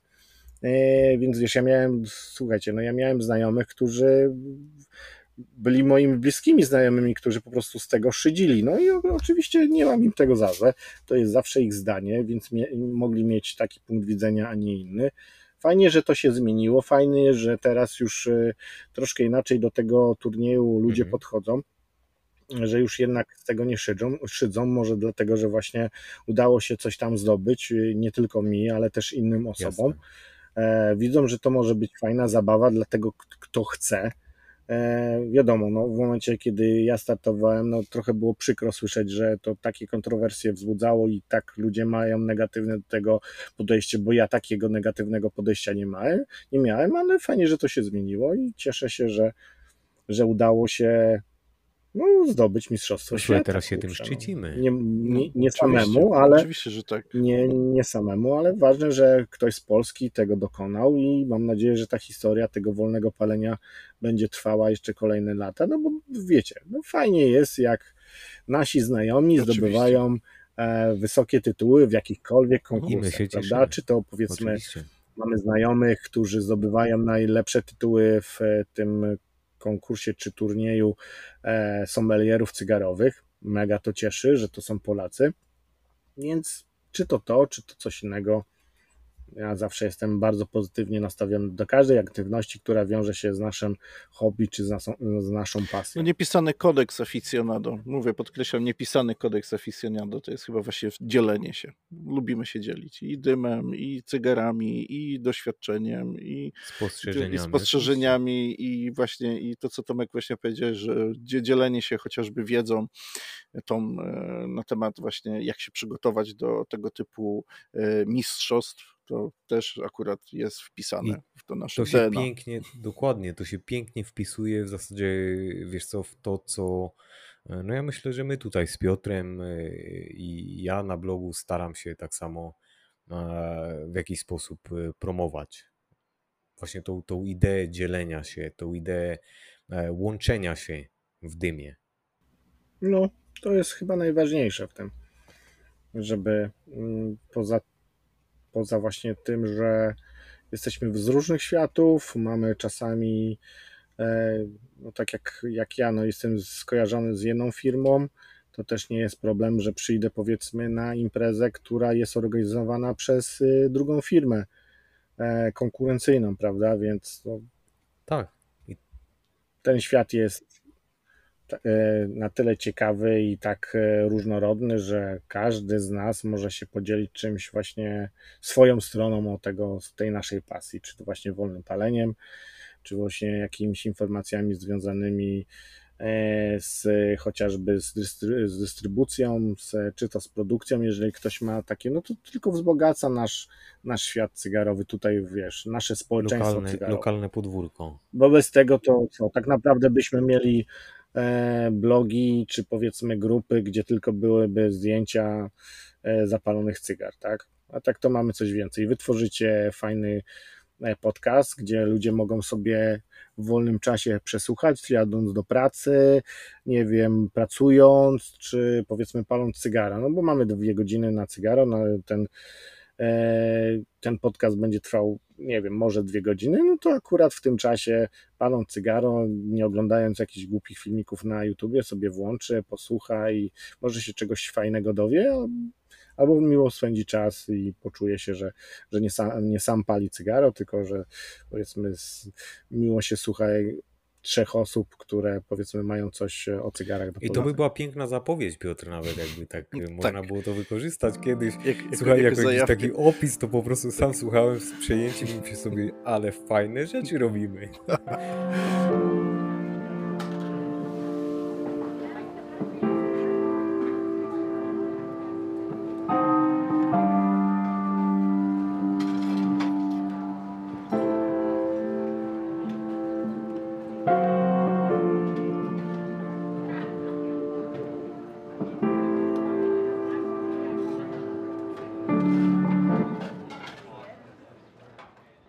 tu trzeba podkreślić akurat, jeżeli chodzi o ciebie, Tomek, no bo to nie jest tajemnicą, że ty akurat y, z, z cygarami już obcujesz 20 lat. Więc w sumie sam widziałeś i sam e, przeżywałeś, bo akurat jak ja pojawiłem się na pierwszych grupach cygarowych, to to wtedy już ciebie widziałem w nich obecnego i to, że ty widziałeś i w sumie przeżywałeś, jak, jak w ogóle ta społeczność e, rosła, rośnie w Polsce, nie? Jak, e, jak to się jak wszystko zmieniało, jak, mhm. jak, jak mała grupa była czy e, jak e, człowiek tak nawet nieśmiało, nawet nie wspominał w, w, w rodzinie, czy gdzieś, że, że palił cygara, sam, sam dobrze wiem, bo, bo, bo też e, czasem takie rzeczy przechodzę, aż do momentu, kiedy budują się duże społeczności, ci sami ludzie przychodzą, te same grupy, gdzieś nawet do aficionadorumów, spotykają się teraz, są to też coraz młodsi ludzie i to się dzieje też na twoich własnych oczach, bo 20 lat to jest kupa czasu. Jestem wielkim fanem w ogóle historii historii, e, poznawania historii,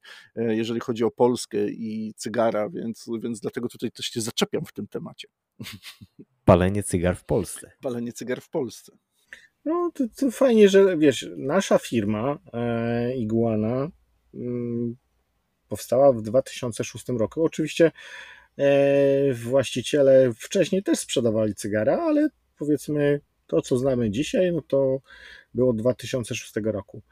I chyba rozmawialiście z Krzysztofem Najsztubem, kiedy on, e, wydaje mi się, że on w 2003, czyli 3 lata wcześniej albo 2 lata, już nie chcę skłamać, bo, bo nie pamiętam, no to e, to był moment, gdzie ja zacząłem, e, zaczynałem właśnie swoją przygodę.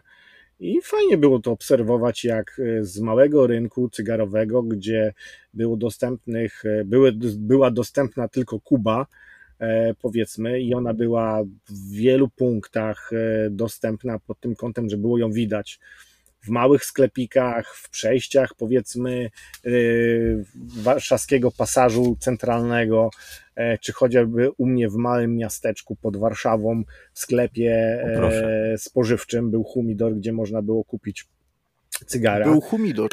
No tak, tak, to były te czasy, gdzie wiesz, no sklepy specjalistyczne no, nie, jakby nie istniały, były właśnie te cygara ulokowane w dużej, znaczy w małej ilości, ale w bardzo wielu punktach, e, w małych czy powiedzmy w wielkich miastach, oczywiście też, w większych miastach na pewno było tego więcej, e, no teraz mamy wyspecjalizowane sklepy, no ten rynek mocno się zmienił, mhm.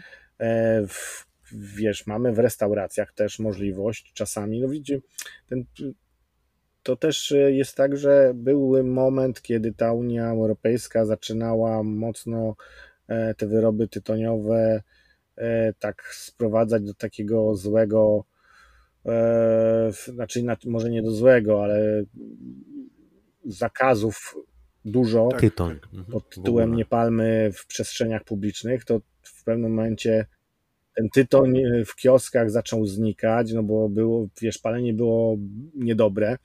Ja też się o tym, wiesz, przekonałem, bo w pewnym tak. momencie mogłeś palić wszędzie, nagle nie mogłeś palić nigdzie.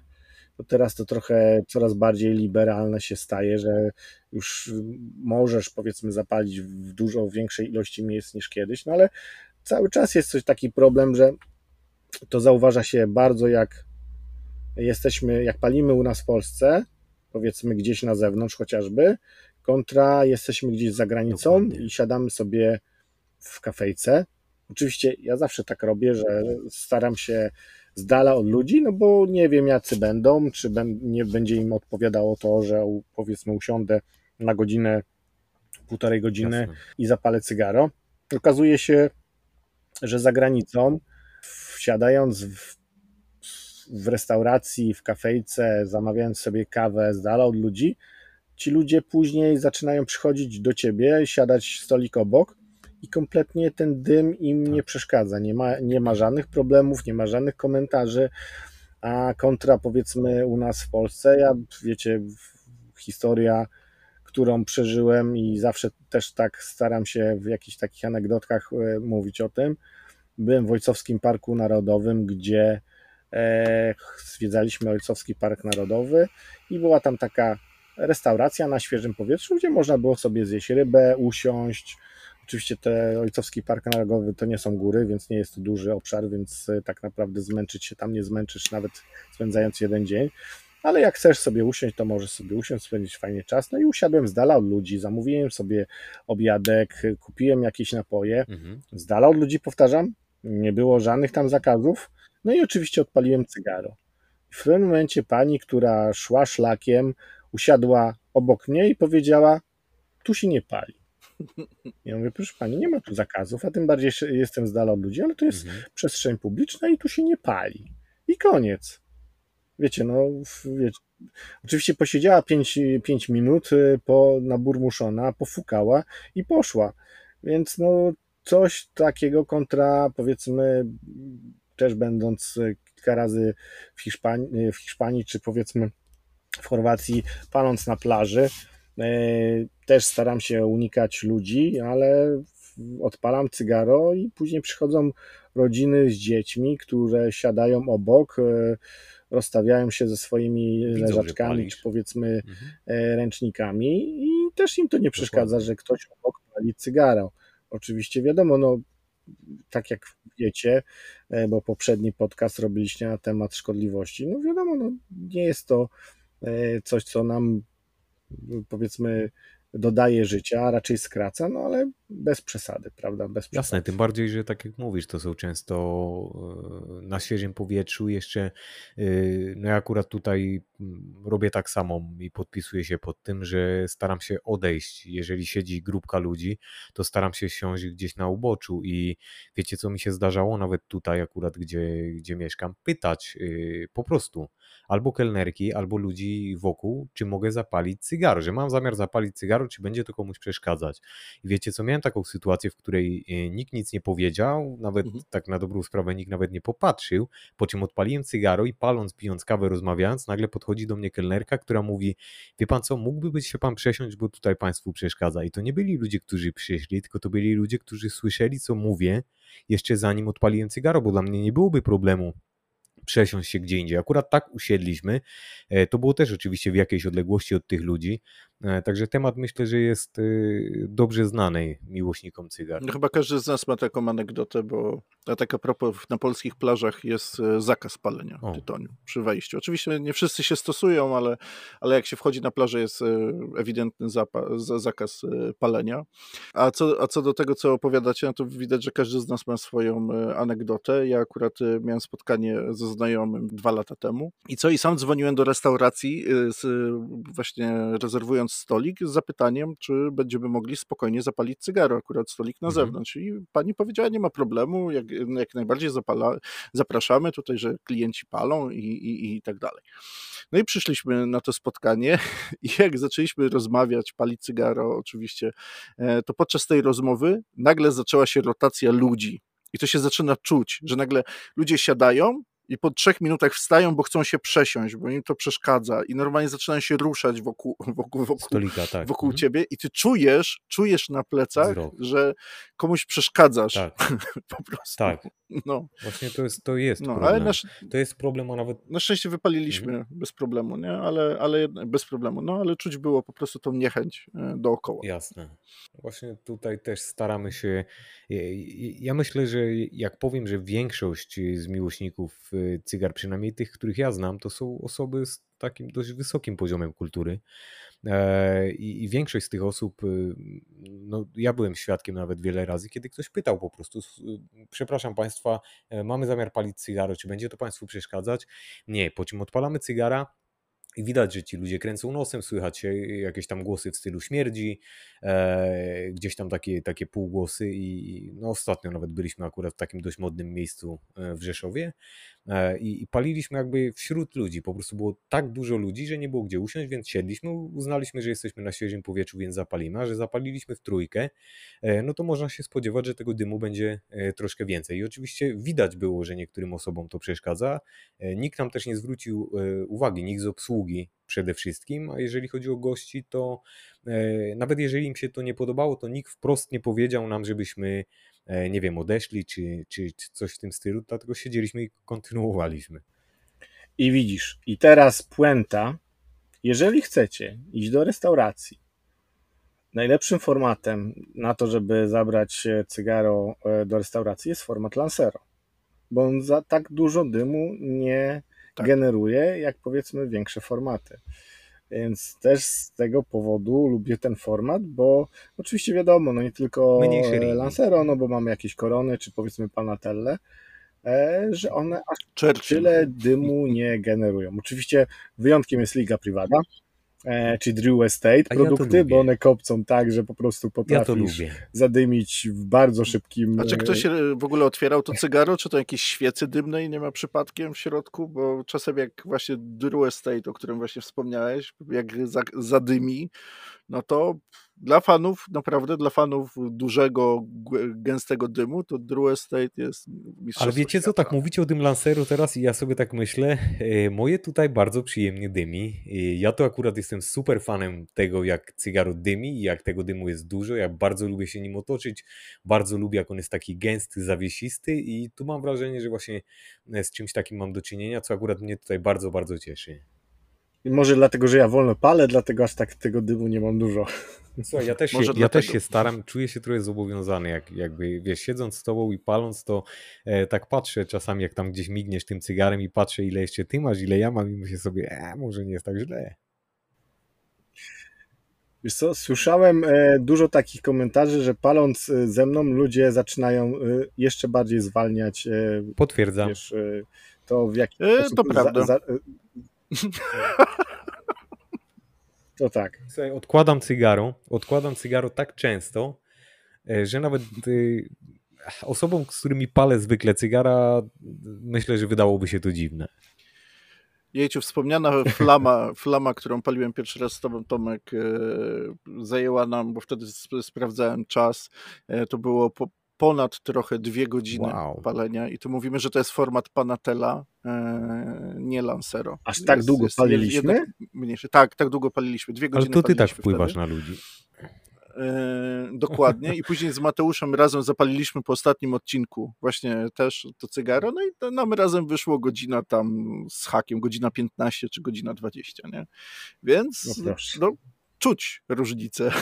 Znaczy, ja się bardzo cieszę. W czasie. Ja się bardzo cieszę. Oczywiście. Ale to jest takie ciekawe doświadczenie, tym bardziej, wiesz, móc Bo patrząc my... na, móc e, patrzeć na ciebie po prostu i tam gdzieś to cygaro czasem miga i sobie myślę, no, no nawet, nawet mi idzie. No i to jest dobre, bo my chcąc y, przekazać też y, coś nowego dla naszych słuchaczy, też jednocześnie my się sami też uczymy i nabywamy nowego doświadczenia z każdym odcinkiem tak naprawdę, który nagrywamy tutaj, więc też nas y, popycha to do przodu. Ja myślę, że z tego odcinka tutaj, wiesz co, z tych e, informacji na temat techniki w ogóle, to będzie można sporo e, czerpać. Ja sam mm, będę odsłuchiwał ponownie i, i starał się jakoś usprawniać moje palenie cygary. A to tylko cząstka. No właśnie, zastanawiam się, co jest jeszcze więcej. Słuchaj, ja to po prostu musimy kiedyś pojechać do, do Warszawy, do ciebie i, i spróbować takiego palenia, jak ty palisz, słuchaj, nie tak wiesz, tak jakby pod twoim no, okiem. Słuchaj, no y, myślę, że grupowe spotkanie będzie co rok, więc y, może na kolejnym chociażby, wiesz, usiądziemy razem i, i też zapalimy i coś pomysł. powiedzmy, będę w stanie odpowiedzieć bo to trzeba jednak obserwować i w danym momencie powiedzieć, co trzeba zrobić w tym momencie, żeby e, tak zrozumieć, bo tych takich metod, czy powiedzmy takich sztuczek, które się wykorzystuje, jest bardzo dużo i one się, tak jak mówiłem wcześniej, trzeba dopasować do tego, w jaki sposób dany e, mamy problem, tak? Jeżeli zaczyna nam się coś dziać z cygarem, to co w tym momencie zrobić, a jak mhm. coś nam się powiedzmy innego dzieje, to troszkę inaczej, więc no tutaj dopasowujemy do tego, co obserwujemy. Ale też sam wspomniałeś o wpływaniu na siebie, chociażby na mistrzostwach. No to jest tak samo jak z kimś siadamy razem, nawet we dwójkę e, i zaczynamy palić, no to jakoś się synchronizuje zawsze tempo, zawsze jak ktoś odkłada, to też się odkłada. Jak ktoś zaczyna palić szybciej, to też się zaczyna palić szybciej. No, no jest, jest, jest coś takiego, że w sumie, w sumie jak już się razem robi jedną czynność, to, to się wchodzi czasem w rytm wspólny jakiś, nie? Więc może stąd wyszły też te dwie godziny, e, dwie godziny z tą flamą. No wiesz, była fajna rozmowa. E, pierwszy raz się widzieliśmy, więc e, o Jezu. Tak. Poruszaliśmy bardzo dużo ciekawych tematów, więc ten czas płynął, płynął, płynął i też znaczy, wiesz, jak masz intensywny cygar, a flama jest takim właśnie intensywnym cygarem, to co zawsze też powtarzam, że jeżeli mamy cygaro, które jest lekkiego ciała, lekkiego body, E, to mamy większą, znaczy większą chęć na zaciąganie się częściej, bo nie mamy tego długiego finiszu, który nam się utrzymuje, e, tak, tak, tylko tak. po prostu skończymy wypuszczać dym i ten finisz zanika, a przy mocniejszych cygarach tego finiszu jest na tyle dużo, jest. że on pozostawia mhm. bardzo duży, długo posmak, więc już tak niechętnie sięgamy po te cygaro. Raczej staramy się sączyć ten dym, E, niż powiedzmy go tak częściej, częściej zaciągać, żeby właśnie szukać tej intensywności. Ja mam wrażenie, że to cygaro, które dzisiaj palimy, e, jest troszkę takim cygarem, także też wiecie co, pomaga właśnie e, w tym wolniejszym paleniu, bo jednak ten finish jest tutaj znacznie dłuższy, także jest dokładnie tak jak mówisz, zgadzam się w 100%. Tak, tak, tak. No nie palimy Connecticut'a, no tak. No właśnie z cygar, które ostatnio paliłem, no to wreszcie usiadłem do ambasadora, właśnie Hoya de Nicaragua, numer uno. Słynne cygaro, bardzo wysoko wycenione w, w punktach przez Cigar Aficionado. Nie będę mówił, co się kryje pod pierścieniem, bo praktycznie pod każdym pierścieniem e, w cygarach Hoya jest, jest jakiś przekaz. Tu nie będę zdradzał akurat tej tajemnicy, która się kryje pod tym cygarem. Każdy, kto nabędzie, polecam, polecam zapoznać się z tą treścią, bo jest naprawdę miła, zaskakująca i bardzo przyjemna. Ale właśnie tak jak mówisz, y, jest to cygaro lekkie, bo jest stworzone chociażby dla osób, które pewnie nie palą zbyt często cygar, bo nawet sama Hoja mówi, że ona jest, y, to cygaro jest akurat y, tworzone dla polityków, ambasadorów, dla osób, które piastują różne stanowiska i zakładamy, że to nie są aficionado bardzo często, którzy, mogę się mylić, którzy palą codziennie i na przykład intensywne cygara, na przykład typu Maduro albo formaty typu Toro, Toro Grande, tylko po prostu tak okazjonalnie, albo żeby uczcić jakąś, jak, jakiś moment. I tutaj akurat z jednej strony bardzo dużo się dzieje w tym cygarze i nie, nie byłem zaskoczony, że dostało ty, ty, tyle mm. punktów, bo, bo naprawdę no, Hoja, Hoja nie zawodzi, jestem wielkim fanem w ogóle tej marki, e, to jednak jednak ja czułem osobiście, jeżeli o mnie chodzi, że jest to cygaro lekkie, że gdzieś często zdarzało mi się też po prostu sięgać po, tego, po to pufnięcie, żeby poczuć trochę więcej tego, poczuć bardziej intensywnego mhm. smaku. Chociaż no. to też ma swoje. Nie jest to na pewno cygaro na wieczór, od razu powiem. Nie jest to cygaro na to wieczór. To też ma swoje, słuchaj, plusy. Teraz jak były takie upały, to wiesz co, ja akurat... Y E, umyślnie wyciągałem connecticuty, słuchajcie, bo w taki upalny dzień, nawet wieczorem, po upalnym dniu, e, nie miałbym ochoty na takie mocne cygaro. Miałem ochotę na, na dymek, super, na smak cygara, ale fajnie akurat było, że, że mogłem sobie wyciągnąć takie cygara w jasnych pokrywach i one były lżejsze, chociaż nie jest to mój pierwszy wybór. Nie zgodzę się. Nie zgodzisz. I bardzo dobrze. Nie no, żartuję trochę. Wiecie, nie wiem e, czy dobrze, bo mm, ta historia akurat tego Hoi e, de Nicaragua numero uno, tak dobrze kojarzę, no to było rzeczywiście e, cygarem ambasadorów i ono nie tak. było dostępne w takich normalnych wydaniach. Wydaje mi się, że to jest kwestia tego, że jak ci ambasadorzy, czy powiedzmy osoby, które jeździły na eventy, pewnie tych cygar tam się trochę paliło więc dlatego to mogłoby być właśnie e, takim e, stworzeniem cygara, który jest lekkiej mocy, że jak palimy powiedzmy któreś z kolei, to żeby też tak nas trochę nie, nie zmęczyło no swoim ciałem, prawda? Fajnie, że wyrzucili to na, na zewnątrz, że możemy się tym cygarem cieszyć. Yy, oczywiście, no dobrze wiecie, ja jestem przeciwnikiem cygar typu Connecticut. Yy, nie zgodzę się, znaczy nie zgodzę się, no tutaj w kontrze ja uważam, że Masz właśnie po zdanie. takim całym dniu e, siedząc e, powiedzmy na tarasie, kiedy już ta temperatura zaczyna się, znaczy inaczej, e, ta aura zaczyna się ochładzać, to fajnie jest e, zapalić coś pełniejszego. No chociaż no mówię, wiadomo jak, po co są cygara Connecticut nie są tylko i wyłącznie dla ludzi, którzy początkują. To jest tak, że właśnie wybieramy cygara e, też e, pod kątem jakby pory dnia, czy powiedzmy tego, co chcemy. No, na rano wybieramy coś lżejszego, wieczorem coś mocniejszego. Chociaż ja, będąc miłośnikiem tych mocniejszych cygar, nawet rano po śniadaniu jestem w stanie wciągnąć coś o pełnej mocy. Proszę.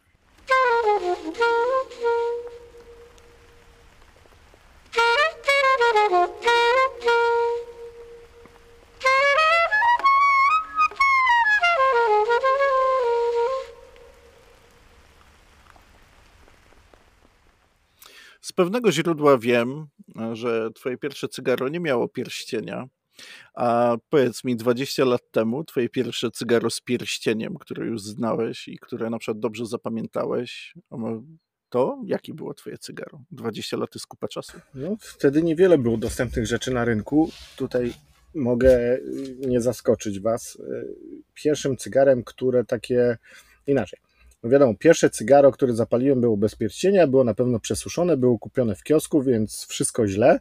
Mhm. Wszystko to, co chyba teraz już nie ma miejsca, e, bo, ma. bo nie ma ani kiosków, ani nie ma w zwykłych sklepach e, cygar, które można było Niestety kupić, ma miejsce. są w, w odpowiedniej ma miejsce, okej. Okay. Ma miejsce.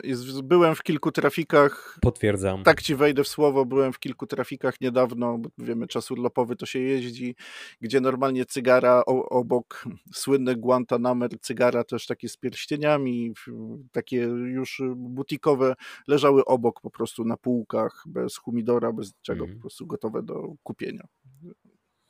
No właśnie. No szkoda, bo mamy czasy, kiedy można, widzicie, można, mamy humipaki, które kompletnie się nie przyjęły nas w Polsce. Nie wiem w sumie dlaczego, bo to jest coś świetnego dla właśnie takich ludzi, którzy nie mają swoich humidorów i chcą mieć cygaro, które e, będzie w odpowiedniej kondycji. Może to też niewiedza, nieświadomość, też jest dla nas informacja, że jeszcze długo, długo będziemy mieli co robić w sensie takim, że uczyć, nauczać, opowiadać, jak mhm. poprawnie wybrać, powiedzmy, przechowywać.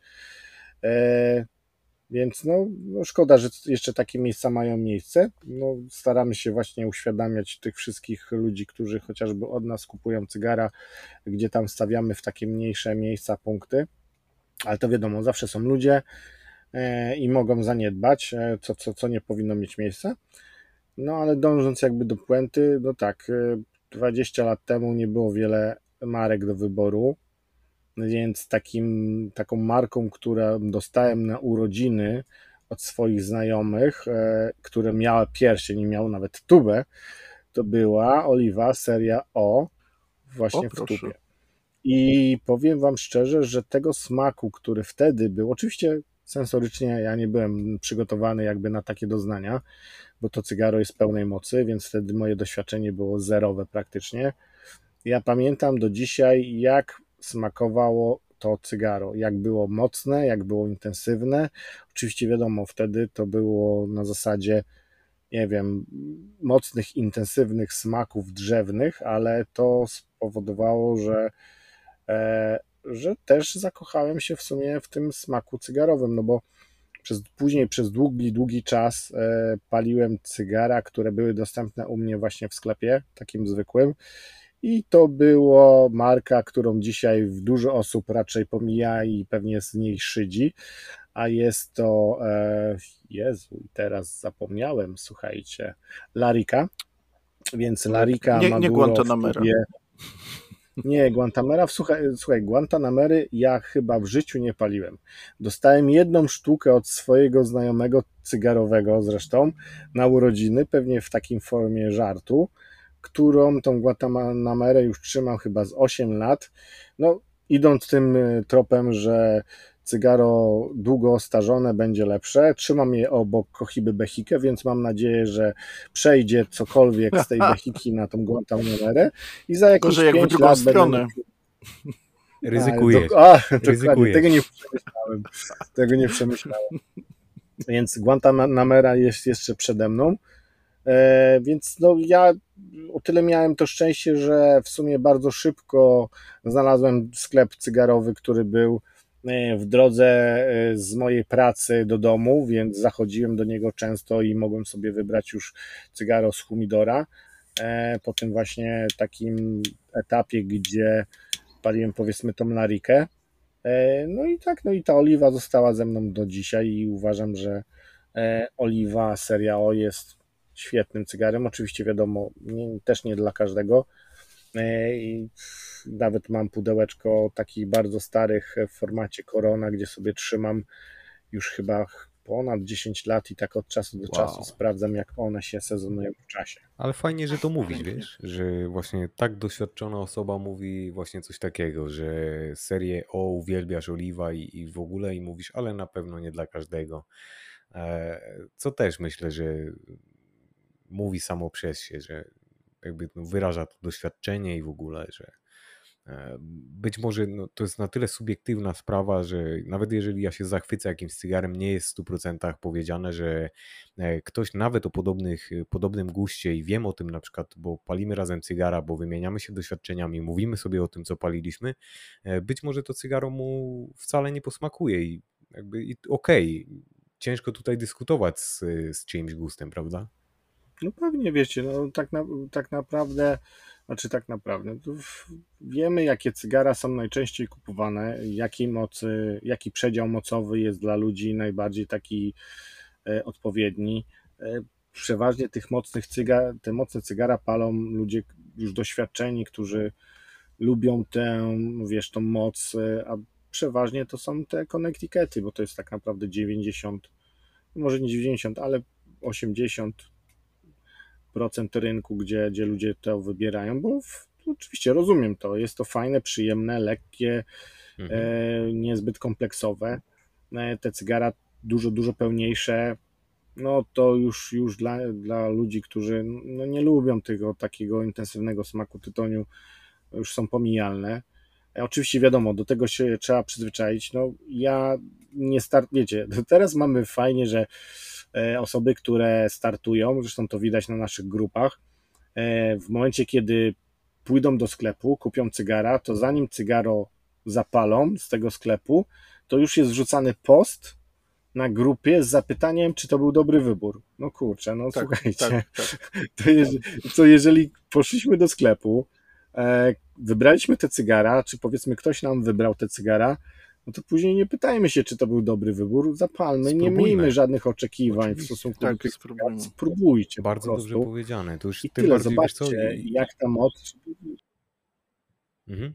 Ja, wiesz co, ja się łapię nawet na tym, że e, nawet z opisu kogoś, do, wiesz, odnośnie smaku, odnośnie profilu smakowego, nawet jak widzę po opisie, że to cygaro to prawdopodobnie nie będzie, wiesz, zgodne z tym, co lubię, e, to i tak chcę je spróbować, bo no, nigdy nie wiesz.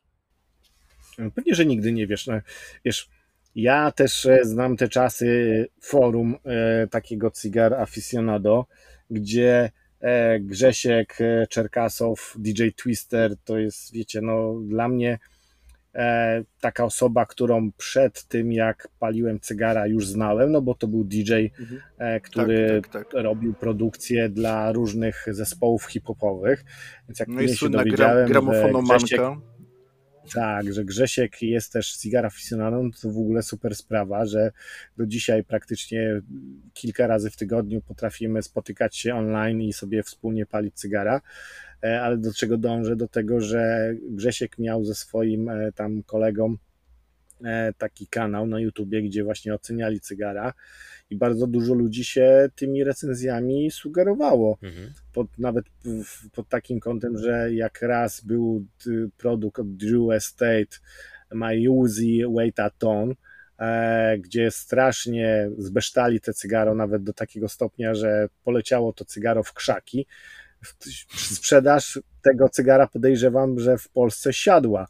A to był właśnie dla mnie taki element, że jak ja to zobaczyłem, mówię, kurczę, chętnie spróbuję. Jestem ciekawy tak naprawdę, co im nie pasowało. I co się okazało, Właśnie. że odpaliłem to cygaro i okazało się, że to było jedno z fajniejszych cygar.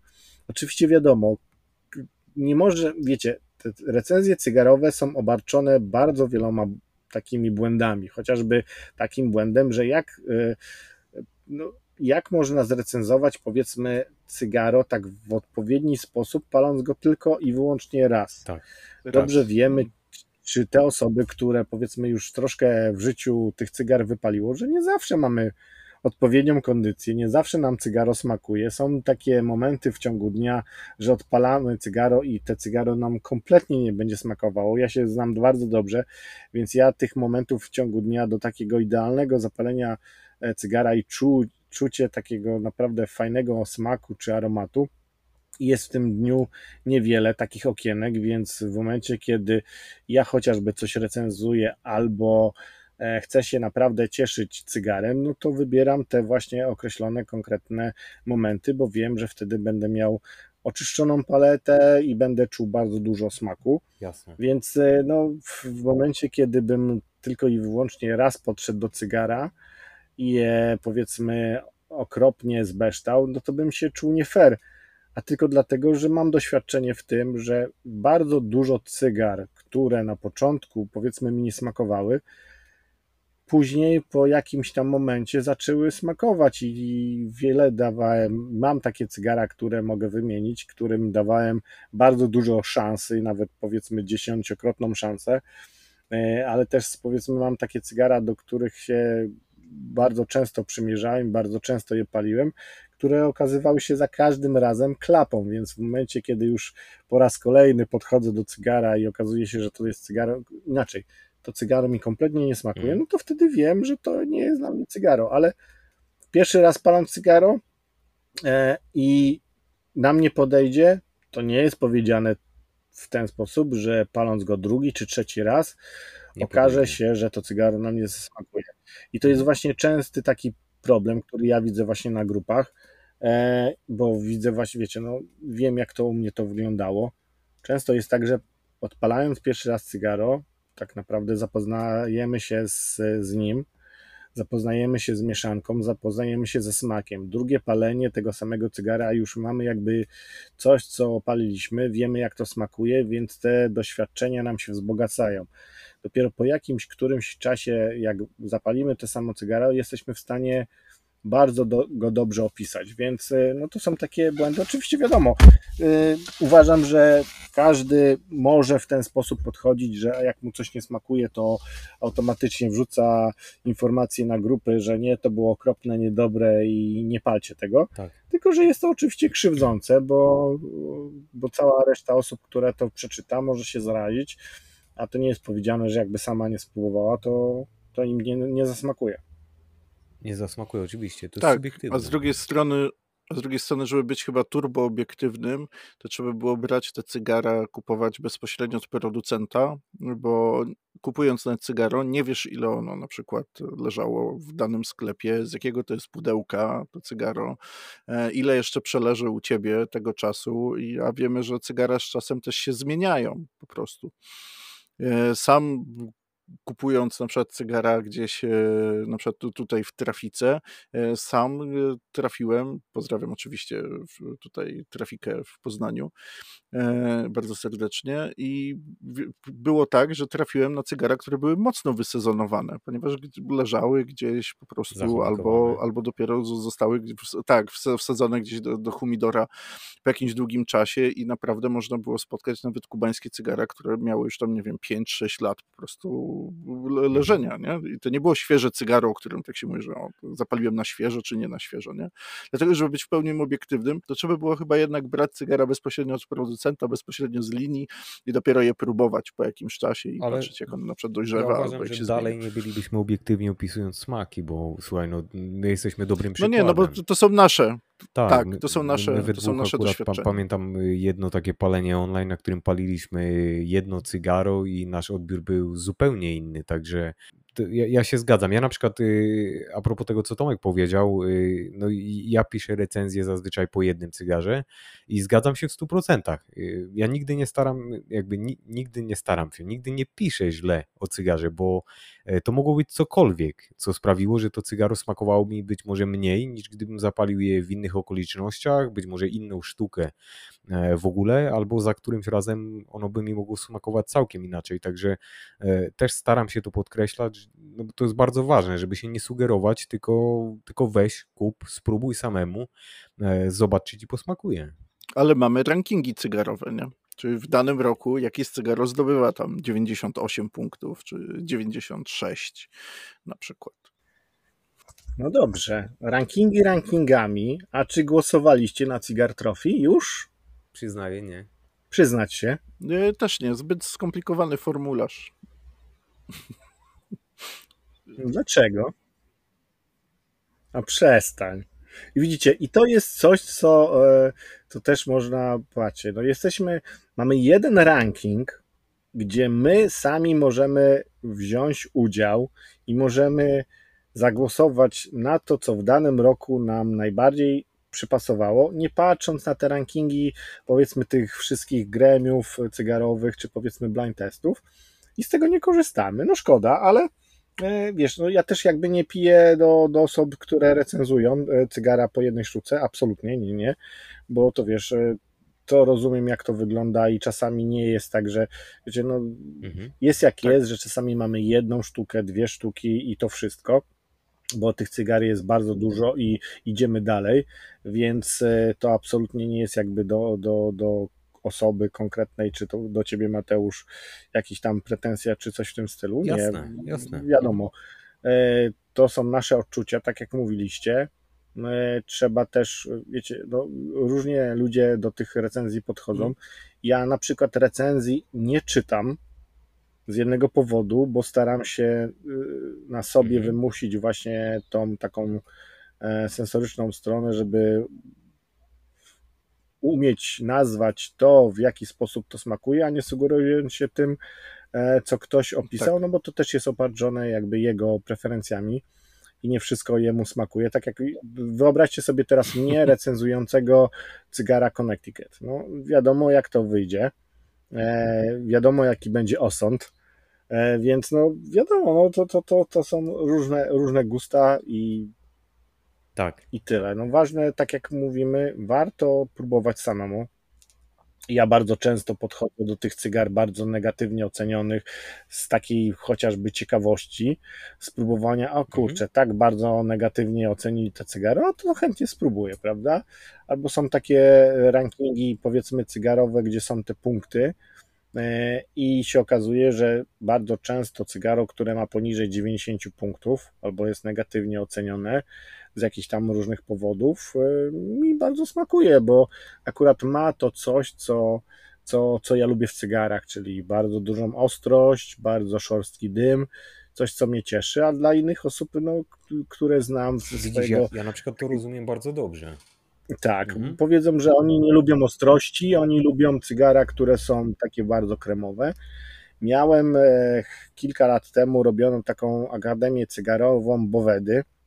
Boweda dała cygara, które były w różnej wilgotności, te samo cygara oczywiście.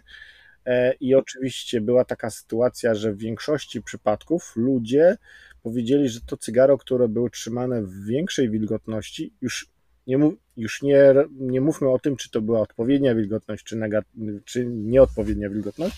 Skupmy się na tym tylko na zasadzie wilgotności, że te w większej wilgotności bardziej im smakowało, a właśnie ze względu na to, że było bardziej kremowe, było bardziej takie wygładzone, a mi właśnie jako jedynemu z całej Mhm. grupy smakowały te cygara trochę w niższej wilgotności, bo uważałem, że tam więcej się po prostu działo. Było więcej takich różnorodnych smaków, a nie takich właśnie e, lepiej zbalansowanych, więc no, to tylko pokazuje, jakie są róż, różno, ró- różnice, jeżeli chodzi o aficionado, prawda? Tak, widzisz, i tutaj nawet, y, wiesz co, zdarza się tak, że ktoś pisze, że, wiesz co, ja, ja bardzo na przykład lubię te pieprzne smaki, takie ostre właśnie, o których mówisz E, i jak ktoś mówi, że to cygaro było ostre i potem się mówi, że może niech poleży, że wyłagodzi się i tak dalej, ja uważam, że to cygaro było dobre wtedy, kiedy je paliłem, takie, jakie je paliłem, także to jest oczywiście subiektywne, e, ale ja tutaj Tomka rozumiem, że, że jednak y, no, ja przynajmniej się zgodzę. Mi też bardziej smakują takie wyraziste smaki. Ja bardziej lubię e, jakby tą ostrą stronę cygara. Także e, jeżeli ono jest takie drapiące, można wręcz powiedzieć, to często wybrałbym nawet takie zamiast takiego łagodnego, zamiast takiego e, cygara, który będzie, będzie po prostu te, te, te wszystkie, bez, jak, bez, jakby to powiedzieć, bez ostrych krawędzi.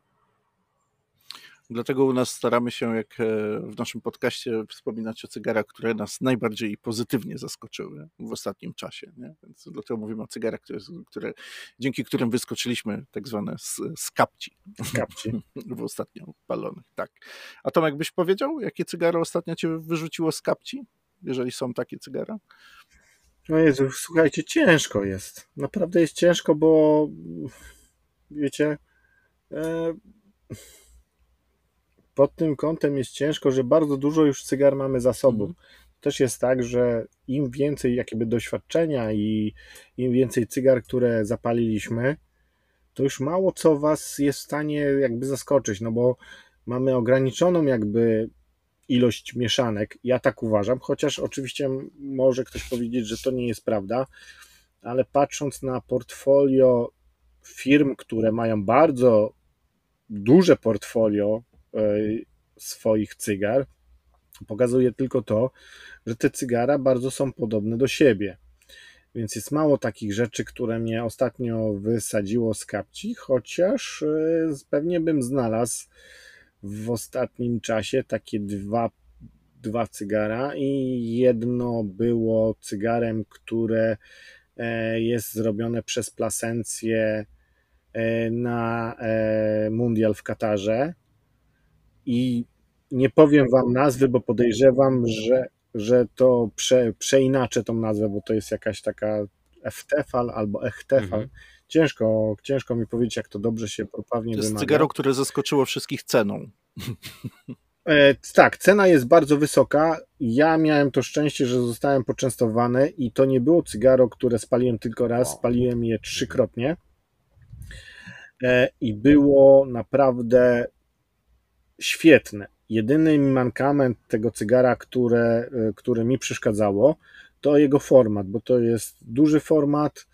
Ja się przy tych cygarach męczę, więc dlatego lubię troszkę mniejsze ringi, ale patrząc jakby od strony smaku, a zawsze raczej się na tym skupiam, to tam naprawdę było dużo fajnego smaku. Oczywiście w zamknięciu w takim bardzo dobrze zbalansowanym, czuć, że tam tytoń był naprawdę bardzo stary i długo sezonowany i super jakości.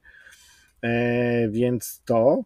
A druga, drugie cygaro to było cygaro, które po prostu też może dlatego, że byłem bardzo zmęczony. E, nie paliłem tego drugi raz, więc e, ciężko mi powiedzieć. E, było to cygaro, które zosta, zostałem poczęstowany przez swojego znajomego przyjaciela z Irlandii, oczywiście Polak, Pawła Janaszka, który ma też dostęp do cygar, powiedzmy, ze, ze Stanów, więc czasami jakieś tam różne fajne ciekawostki mi jakby podsyła. I to było cygaro z firmy Aganoro Salif, mhm. Maduro, chyba to było w klasycznej linii. e, i to było, był moment, kiedy przyjechaliśmy, e, mieliśmy wakacje wspólne w Portugalii, była godzina chyba pierwsza w nocy, mieliśmy straszne problemy, jeżeli chodzi o samolot, bo samolot nam się spóźniał, przyjechaliśmy bardzo późno do naszej haciendy, gdzie mieszkaliśmy. Ja stwierdziłem, że o kurczę, no nie, to jeszcze sobie usiądę nad basenem i zapalę cygaro i to było coś, co po prostu no z, zrobiło mi dzień, znaczy z wieczór, a raczej poranek.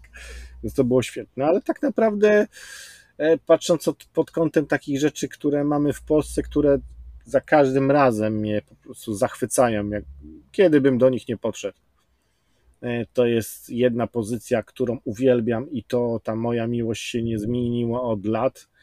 E, na pewno kojarzycie, wiecie, bo część ludzi mnie zna, no to oczywiście Oliwka Fałka Lancero. No to jest cygaro, które ile bym nie miał, w jakiej ilości, codziennie je paląc, jako taki everyday smoking, to no, zawsze mnie cieszy, zawsze odkrywam w nim coś nowego i zawsze sobie radzi nawet w najtrudniejszych e, sytuacjach, nawet w momencie, kiedy nie wiem, nie mamy dobrego dnia. To jest dla mnie cygaro perfekcyjne. Nie dziwię się, bo.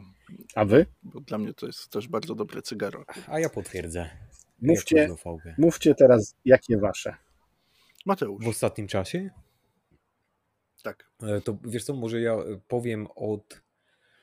Hmm, powiem od ostatniego odcinka. E, wiesz co, bo no jednak zachwyciła mnie i to muszę powiedzieć, zachwyciła mnie wypalona z Piotrem Plasencia Alma del Fuego w formacie Flama i to naprawdę mnie zachwyciła. E, wiesz co, bardzo się cieszę, że mam w Humidorze e, akurat po wizycie mm, Cigarro w Warszawie jeszcze Plasencję do spróbowania. Mm, I mam właśnie Alma Fuerte e, w formacie Salomones, także jest kawał cygara i, i szukam na nie Najlepszy czasu, format. szukam na nie dnia.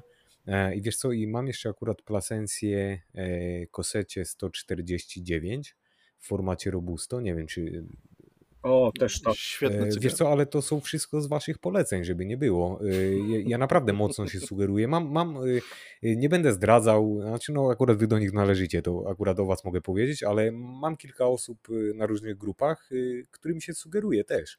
Bo wiadomo, w wyborze tych cygar no, no gdzieś szukasz tych informacji. Ja akurat szukam ich wśród ludzi, których znam i z którymi cygara miałem przyjemność albo mam przyjemność wypalić, ale wiesz co, ale Mm, tak, y, wiesz co, przygotowywałem się na zasadzie, y, starałem się sobie przypomnieć cygaro, które wypaliłem i naprawdę y, bardzo dobre wrażenie na mnie zrobiło, takie, że od pierwszego pufnięcia było super, no to właśnie, no, no ja tutaj potwierdzę, wyście razem to palili, potem Piotr mi o tym powiedział i ja tak naprawdę za namową Piotra, wtedy będąc w Warszawie wziąłem to cygaro i zaczekałem, było, było umówione z Piotrem, że wypalimy to cygaro razem, i, i, i na pewno Piotra obecność do tego wszystkiego i, i po nagraniu odcinka i, i wiesz co, i to wszystkie, wszystkie elementy składowe na, składające się na to super palenie wpłynęły na to, ale było e, naprawdę jedno z takich cygar, których nazywam wybitne. Ja u siebie nie będę sięgał daleko pamięcią, ponieważ wczoraj akurat zapaliłem takie cygaro. E, było to CAO e, Homemade to Pilon, limit, limitowana edycja z 2020 roku. Nie wiem, czy dostępne, ale niedostępne w Polsce. Dostałem je dzięki uprzejmości jednego z naszych kolegów. Tu serdecznie pozdrawiam Sebastiana. E, cygaro w ogóle w formacie chyba Toro, ale Toro w ogóle wielka armata i w ringu, i, i we wszystkim. I oczywiście ciemny liść, to w ogóle sam widok mnie przerażał na początku. Ja mówię, muszę dobrze skończyć ten czas. Oczywiście, jak, jak to jest z takimi cygarami, od samego pierwszego pufnięcia po prostu to cygaro było fajne, delikatne, pełne smaków. Kolejne CEO, które e, po prostu powaliło mnie aromatem, czyli sam dym, który się unosił z tego cygara był tak przyjemny w ogóle w odbiorze, że byłem zaskoczony. Ponad dwie godziny spokojnego palenia, naprawdę bardzo fajne cygaro. I szkoda, że już niedostępne, no, wersja limitowana na 2020, już, już też nie widać ich e, na stronie w żaden sposób. Cieszę się, że miałem okazję chociażby to jedno zapalić. I tak, to jest z ostatniego czasu jedno, jedno cygaro, które spowodowało, że wyskoczyłem z kapci. I z tych kapci wyskoczyłem właśnie wczoraj. A widzisz, a, a ja tu jeszcze, znaczy podziękuję Sebastianowi, bo ja akurat y, mi też sprezentował to cygaro. E, za niedługo będzie rok, jak leży w humidorze i wiesz co, ja się do niego przymierzam, ale właśnie... U mnie leżało twoja, pół roku. To twoja, no. twoja recenzja w tym momencie sprawiła, że szybciej chcę po nie sięgnąć, bo wiesz co, miałem je w rękach już kilka razy ostatnio E, I to było właśnie na zasadzie, no to jest potwór, jest kawał cygara i stwierdziłem, no, no nie, to nie ten wieczór, to nie ten wieczór, ale ja myślę, że po tym, co powiedziałeś, ten wieczór przyjdzie szybciej.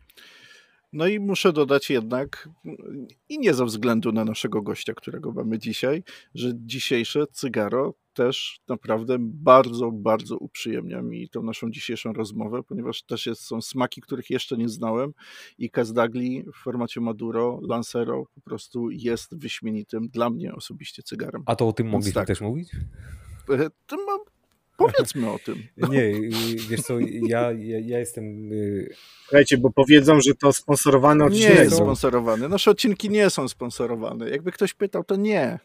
To, dokładnie. Tu wiesz, to y, ja mam przyjemność dzięki tobie spróbować to cygaro i prawdopodobnie z uprzejmości, gdyby smakowało mi mniej, po prostu nic bym nie powiedział, a cygaro jest naprawdę świetne i wiesz co, y, mocno zachęciło mnie do tego, żeby spróbować innych z innych linii e, albo przynajmniej innych formatów i ja już dzisiaj wiem na pewno, e, że pokaże się trochę recenzji mm, tej, tej, tej marki.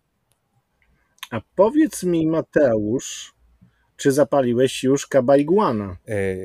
Słuchajcie, to okej, okay, to tak, żeby wiedziały osoby, które, które nie wiedzą, bo zakładam, że duża osób y, z naszych słuchaczy nie wie. E, parę osób to widziało. E, przy naszym spotkaniu pierwszym w Warszawie, o którym tutaj wspominaliśmy kilka razy, e, Tomek sprezentował mi cygaro. No, naprawdę zatkało mnie po całej historii, którą powiedział, bo to jest cygaro, które leżało u niego w humidorze 10 lat, o ile dobrze pamiętam. E, ja osobiście uważam cygaro za wysezonowane, oczywiście śmieję się teraz sam z siebie, e, jeżeli ono poleży dłużej niż kilka miesięcy, e, to akurat, o którym mówimy teraz od Sebastiana, leży jako jedno z najdłużej leżących u mnie w humidorze. Dla mnie to jest niewyobrażalne po prostu i wiesz co, ty mi powiedziałeś, weź je spal, jakoś się tam specjalnie z nim nie cacka i w ogóle, ale mi albo nie, ale ja szukam tego tego dnia. E, nie spaliłem go jeszcze, na pewno go spalę i no, już mogę powiedzieć, że, e, że wspomnę o tobie, będzie mała, e, mała litania. Także, także bardzo się cieszę na samą myśl o tym, że go zapalę. Nie, nie zapaliłem, czytałem troszeczkę o marce, do tej pory też się przygotowuję. No oczywiście muszę je sfotografować i tak dalej, i tak dalej, ale no nie mogę się doczekać, naprawdę nie mogę się doczekać tego cygara. Niepotrzebnie, słuchaj, niepotrzebnie bo my wtedy na tym spotkaniu próbowaliśmy właśnie wiek tego cygara odgadnąć, bo to e, ja sam nie pamiętam, bo ja sobie nie, nie wrzucam kartek do, do, mhm. do cygar, powiedzmy za pierścionki, tak jak niektórzy robią. Mniej więcej pamiętam okres, kiedy go kupowałem, a to był okres bardzo odległy, e, kiedy jeszcze powiedzmy cygara Connecticut zdarzało mi się palić, i też dlatego powiedzmy, ja mam dwie sztuki tego, miałem dwie sztuki e, tego cygara, odgrzebałem w czeluściach swojego humidora, no teraz już do Connecticutów mam e, mhm. podejście jakie mam, e, zawsze, znaczy trochę się śmieję, że jak te podejście mi się zmieni, to znaczy, że już czas kończyć z tym hobby, mm, ale tak jak niektórzy mówią, i to też jest temat, który możemy w sumie poruszyć sobie, jeżeli będziemy mieli na to czas, bo tu już widzę, że czas jest długi naszej rozmowy. E, mity i legendy, jeżeli chodzi o e, nasz, e, nasze grupy cygarowe. No jednym z takich mitów i legend jest to, że cygara właśnie typu Connecticut najlepiej nie starzeć dłużej niż powiedzmy tamte kilka miesięcy, bo one są ze względu na to, że są właśnie łagodne, małej mocy, no to jeszcze po długim sezonowaniu one powiedzmy tracą jeszcze bardziej na, na tym smaku. One były sezonowane przez cały mhm. czas bez celofanu. E, to jest podejrzewam też jedno z takich kluczowych rzeczy, że no, ten aromat mocno straciło i zubożało. Nie wiem jak smaku, ja je przez, ja nie pamiętam kiedy je ostatni raz paliłem, ale pewnie z dobre 8 lat temu, e, więc nie wiem co z tego wyszło, nie wiem czy ono się dobrze przesezonowało, bo cygara mamy takie okresy w starzeniu, że mają dobre okresy Jasne. albo gorsze okresy. Ja wiesz, ostatnio zapaliłem cygaro, które starzy, starzyło się u mnie około 8, 7, 9 lat. Też nie jestem w stanie tego dokładnie powiedzieć, chociaż rozmawiałem z osobą, który, do której mam te cygaro. I okazało się, że z cygara, które, bo paliłem też je na świeżo, bo zawsze tak robię, że palę najpierw na świeżo, a później po jakimś czasie, które na, na świeżo było naprawdę niesamowitym przeżyciem. Po tych wielu, wielu lat starzenia okazało się, że jest bardzo, e, no, żeby to no, no okej, okay, powiem, było bardzo płytkie w smaku, tak? Pomimo hmm. tego, że mieszankę ma bardzo mocną, e, cygaro jest full body, to stało się takim bardzo łagodnym barankiem. I może się okazać tutaj, że to cygaro naprawdę nie zrobi na tobie żadnego wrażenia, więc tak jak powiedziałem, nie przygotowuj się do niego, po prostu tak sobie zrobię. zapal, zobacz co po tych latach się stało. Ono, nie wiem czy jest nadal produkowane, te linie, z tego co kojarzę po ostatnich wpisach, już są zaprzestane. Być może są jakieś jeszcze resztki na magazynach tu w Europie czy w Stanach Zjednoczonych, może jakieś kontynuacje są, ale e, już nie będzie tego, więc zapal, zobacz. E, jestem ciekawy, czy będzie nadal dobre. Ja możliwe, że za jakiś czas zapalę sobie to cygaro też, mhm. żeby zobaczyć, co z tego po tych Super. latach wyszło. E, więc no. Wiem, wiem, pamiętam no. jak to mówiłeś. Nie przygotowałem. Tak, ja bez, bez wiesz. Y, słuchaj, tu masz cygaro, ono leży u mnie w pomidorze już z 10 lat, e, ale wiesz co, nie cackaj się z nim jakoś specjalnie, po prostu nie trzymaj go na specjalną okazję, najlepiej wypal go jak najszybciej. I ja sobie myślę tak, wow, no wiesz, tak długo y, sezonowane cygaro, dla mnie to jest w ogóle nieprawdopodobne. No ja tyle, ile to cygaro leżało u ciebie w pomidorze, ja nawet tyle cygar nie palę, także wiesz, e, może stąd ten cały taki wielki szacunek. E, w każdym razie tak, wiesz co, tak zrobię, spalę. Przymierzałem się do niego nawet e, w ostatnim czasie, ale jakoś tak wybierałem e, co innego i, i wiesz co, no, ta lista teraz cygar, które mam wypalić w najbliższym czasie właśnie e, przez to nasze dzisiejsze, przez tą naszą dzisiejszą rozmowę bardzo urosła.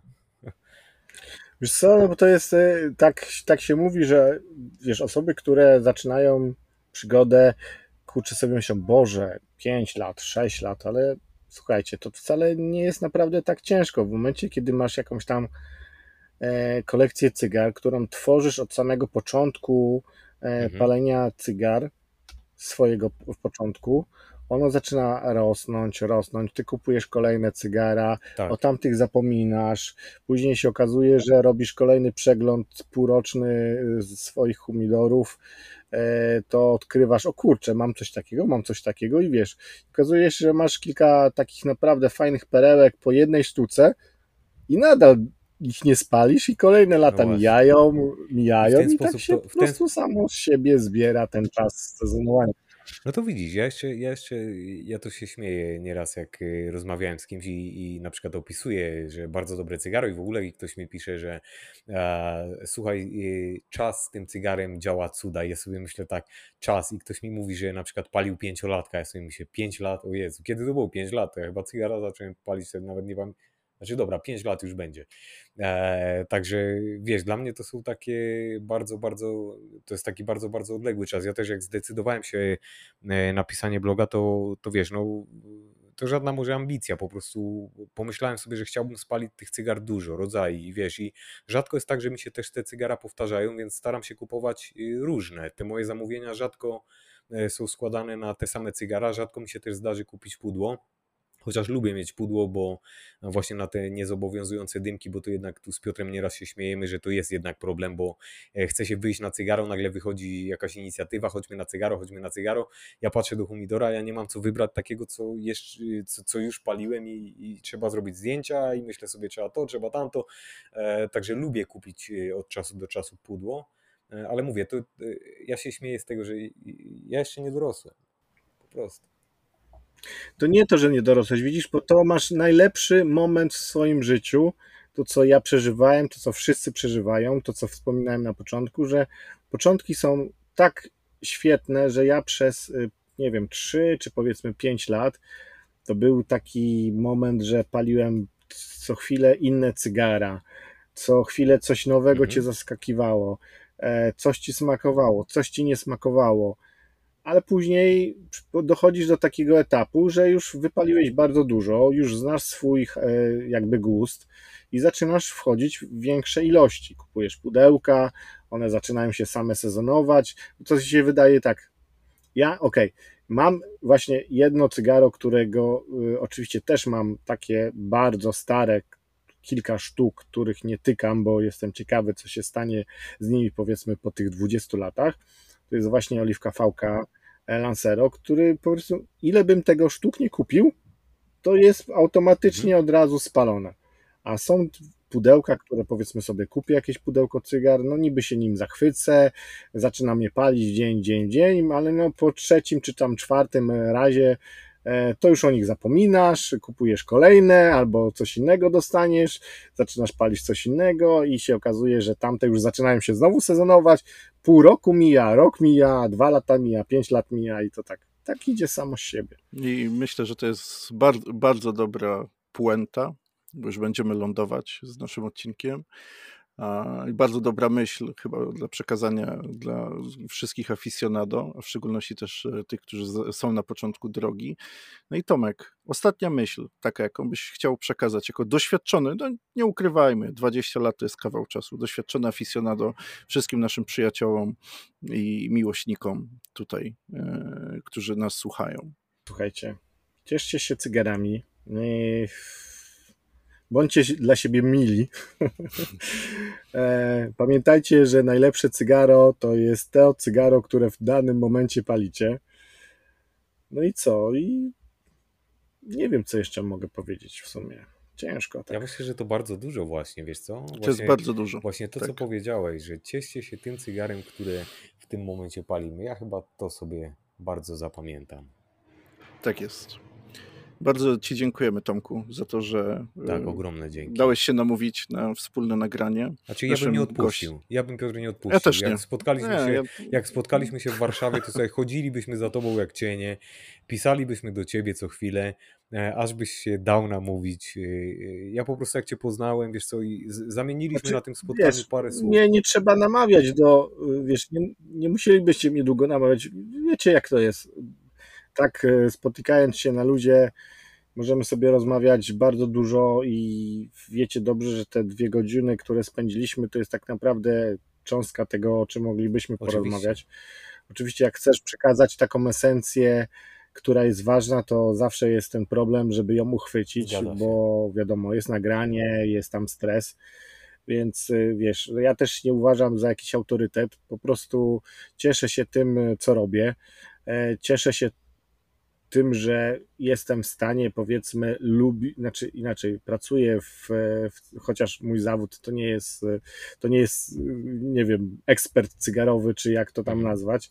Ja jestem zupełnie po szkole kim innym. To, że pracuję w cygarach, to, to wzięło się właśnie z tego hobby, z tej pasji, z tego zamiłowania. E, cieszę się, że mogę w tym być, mogę w tym uczestniczyć.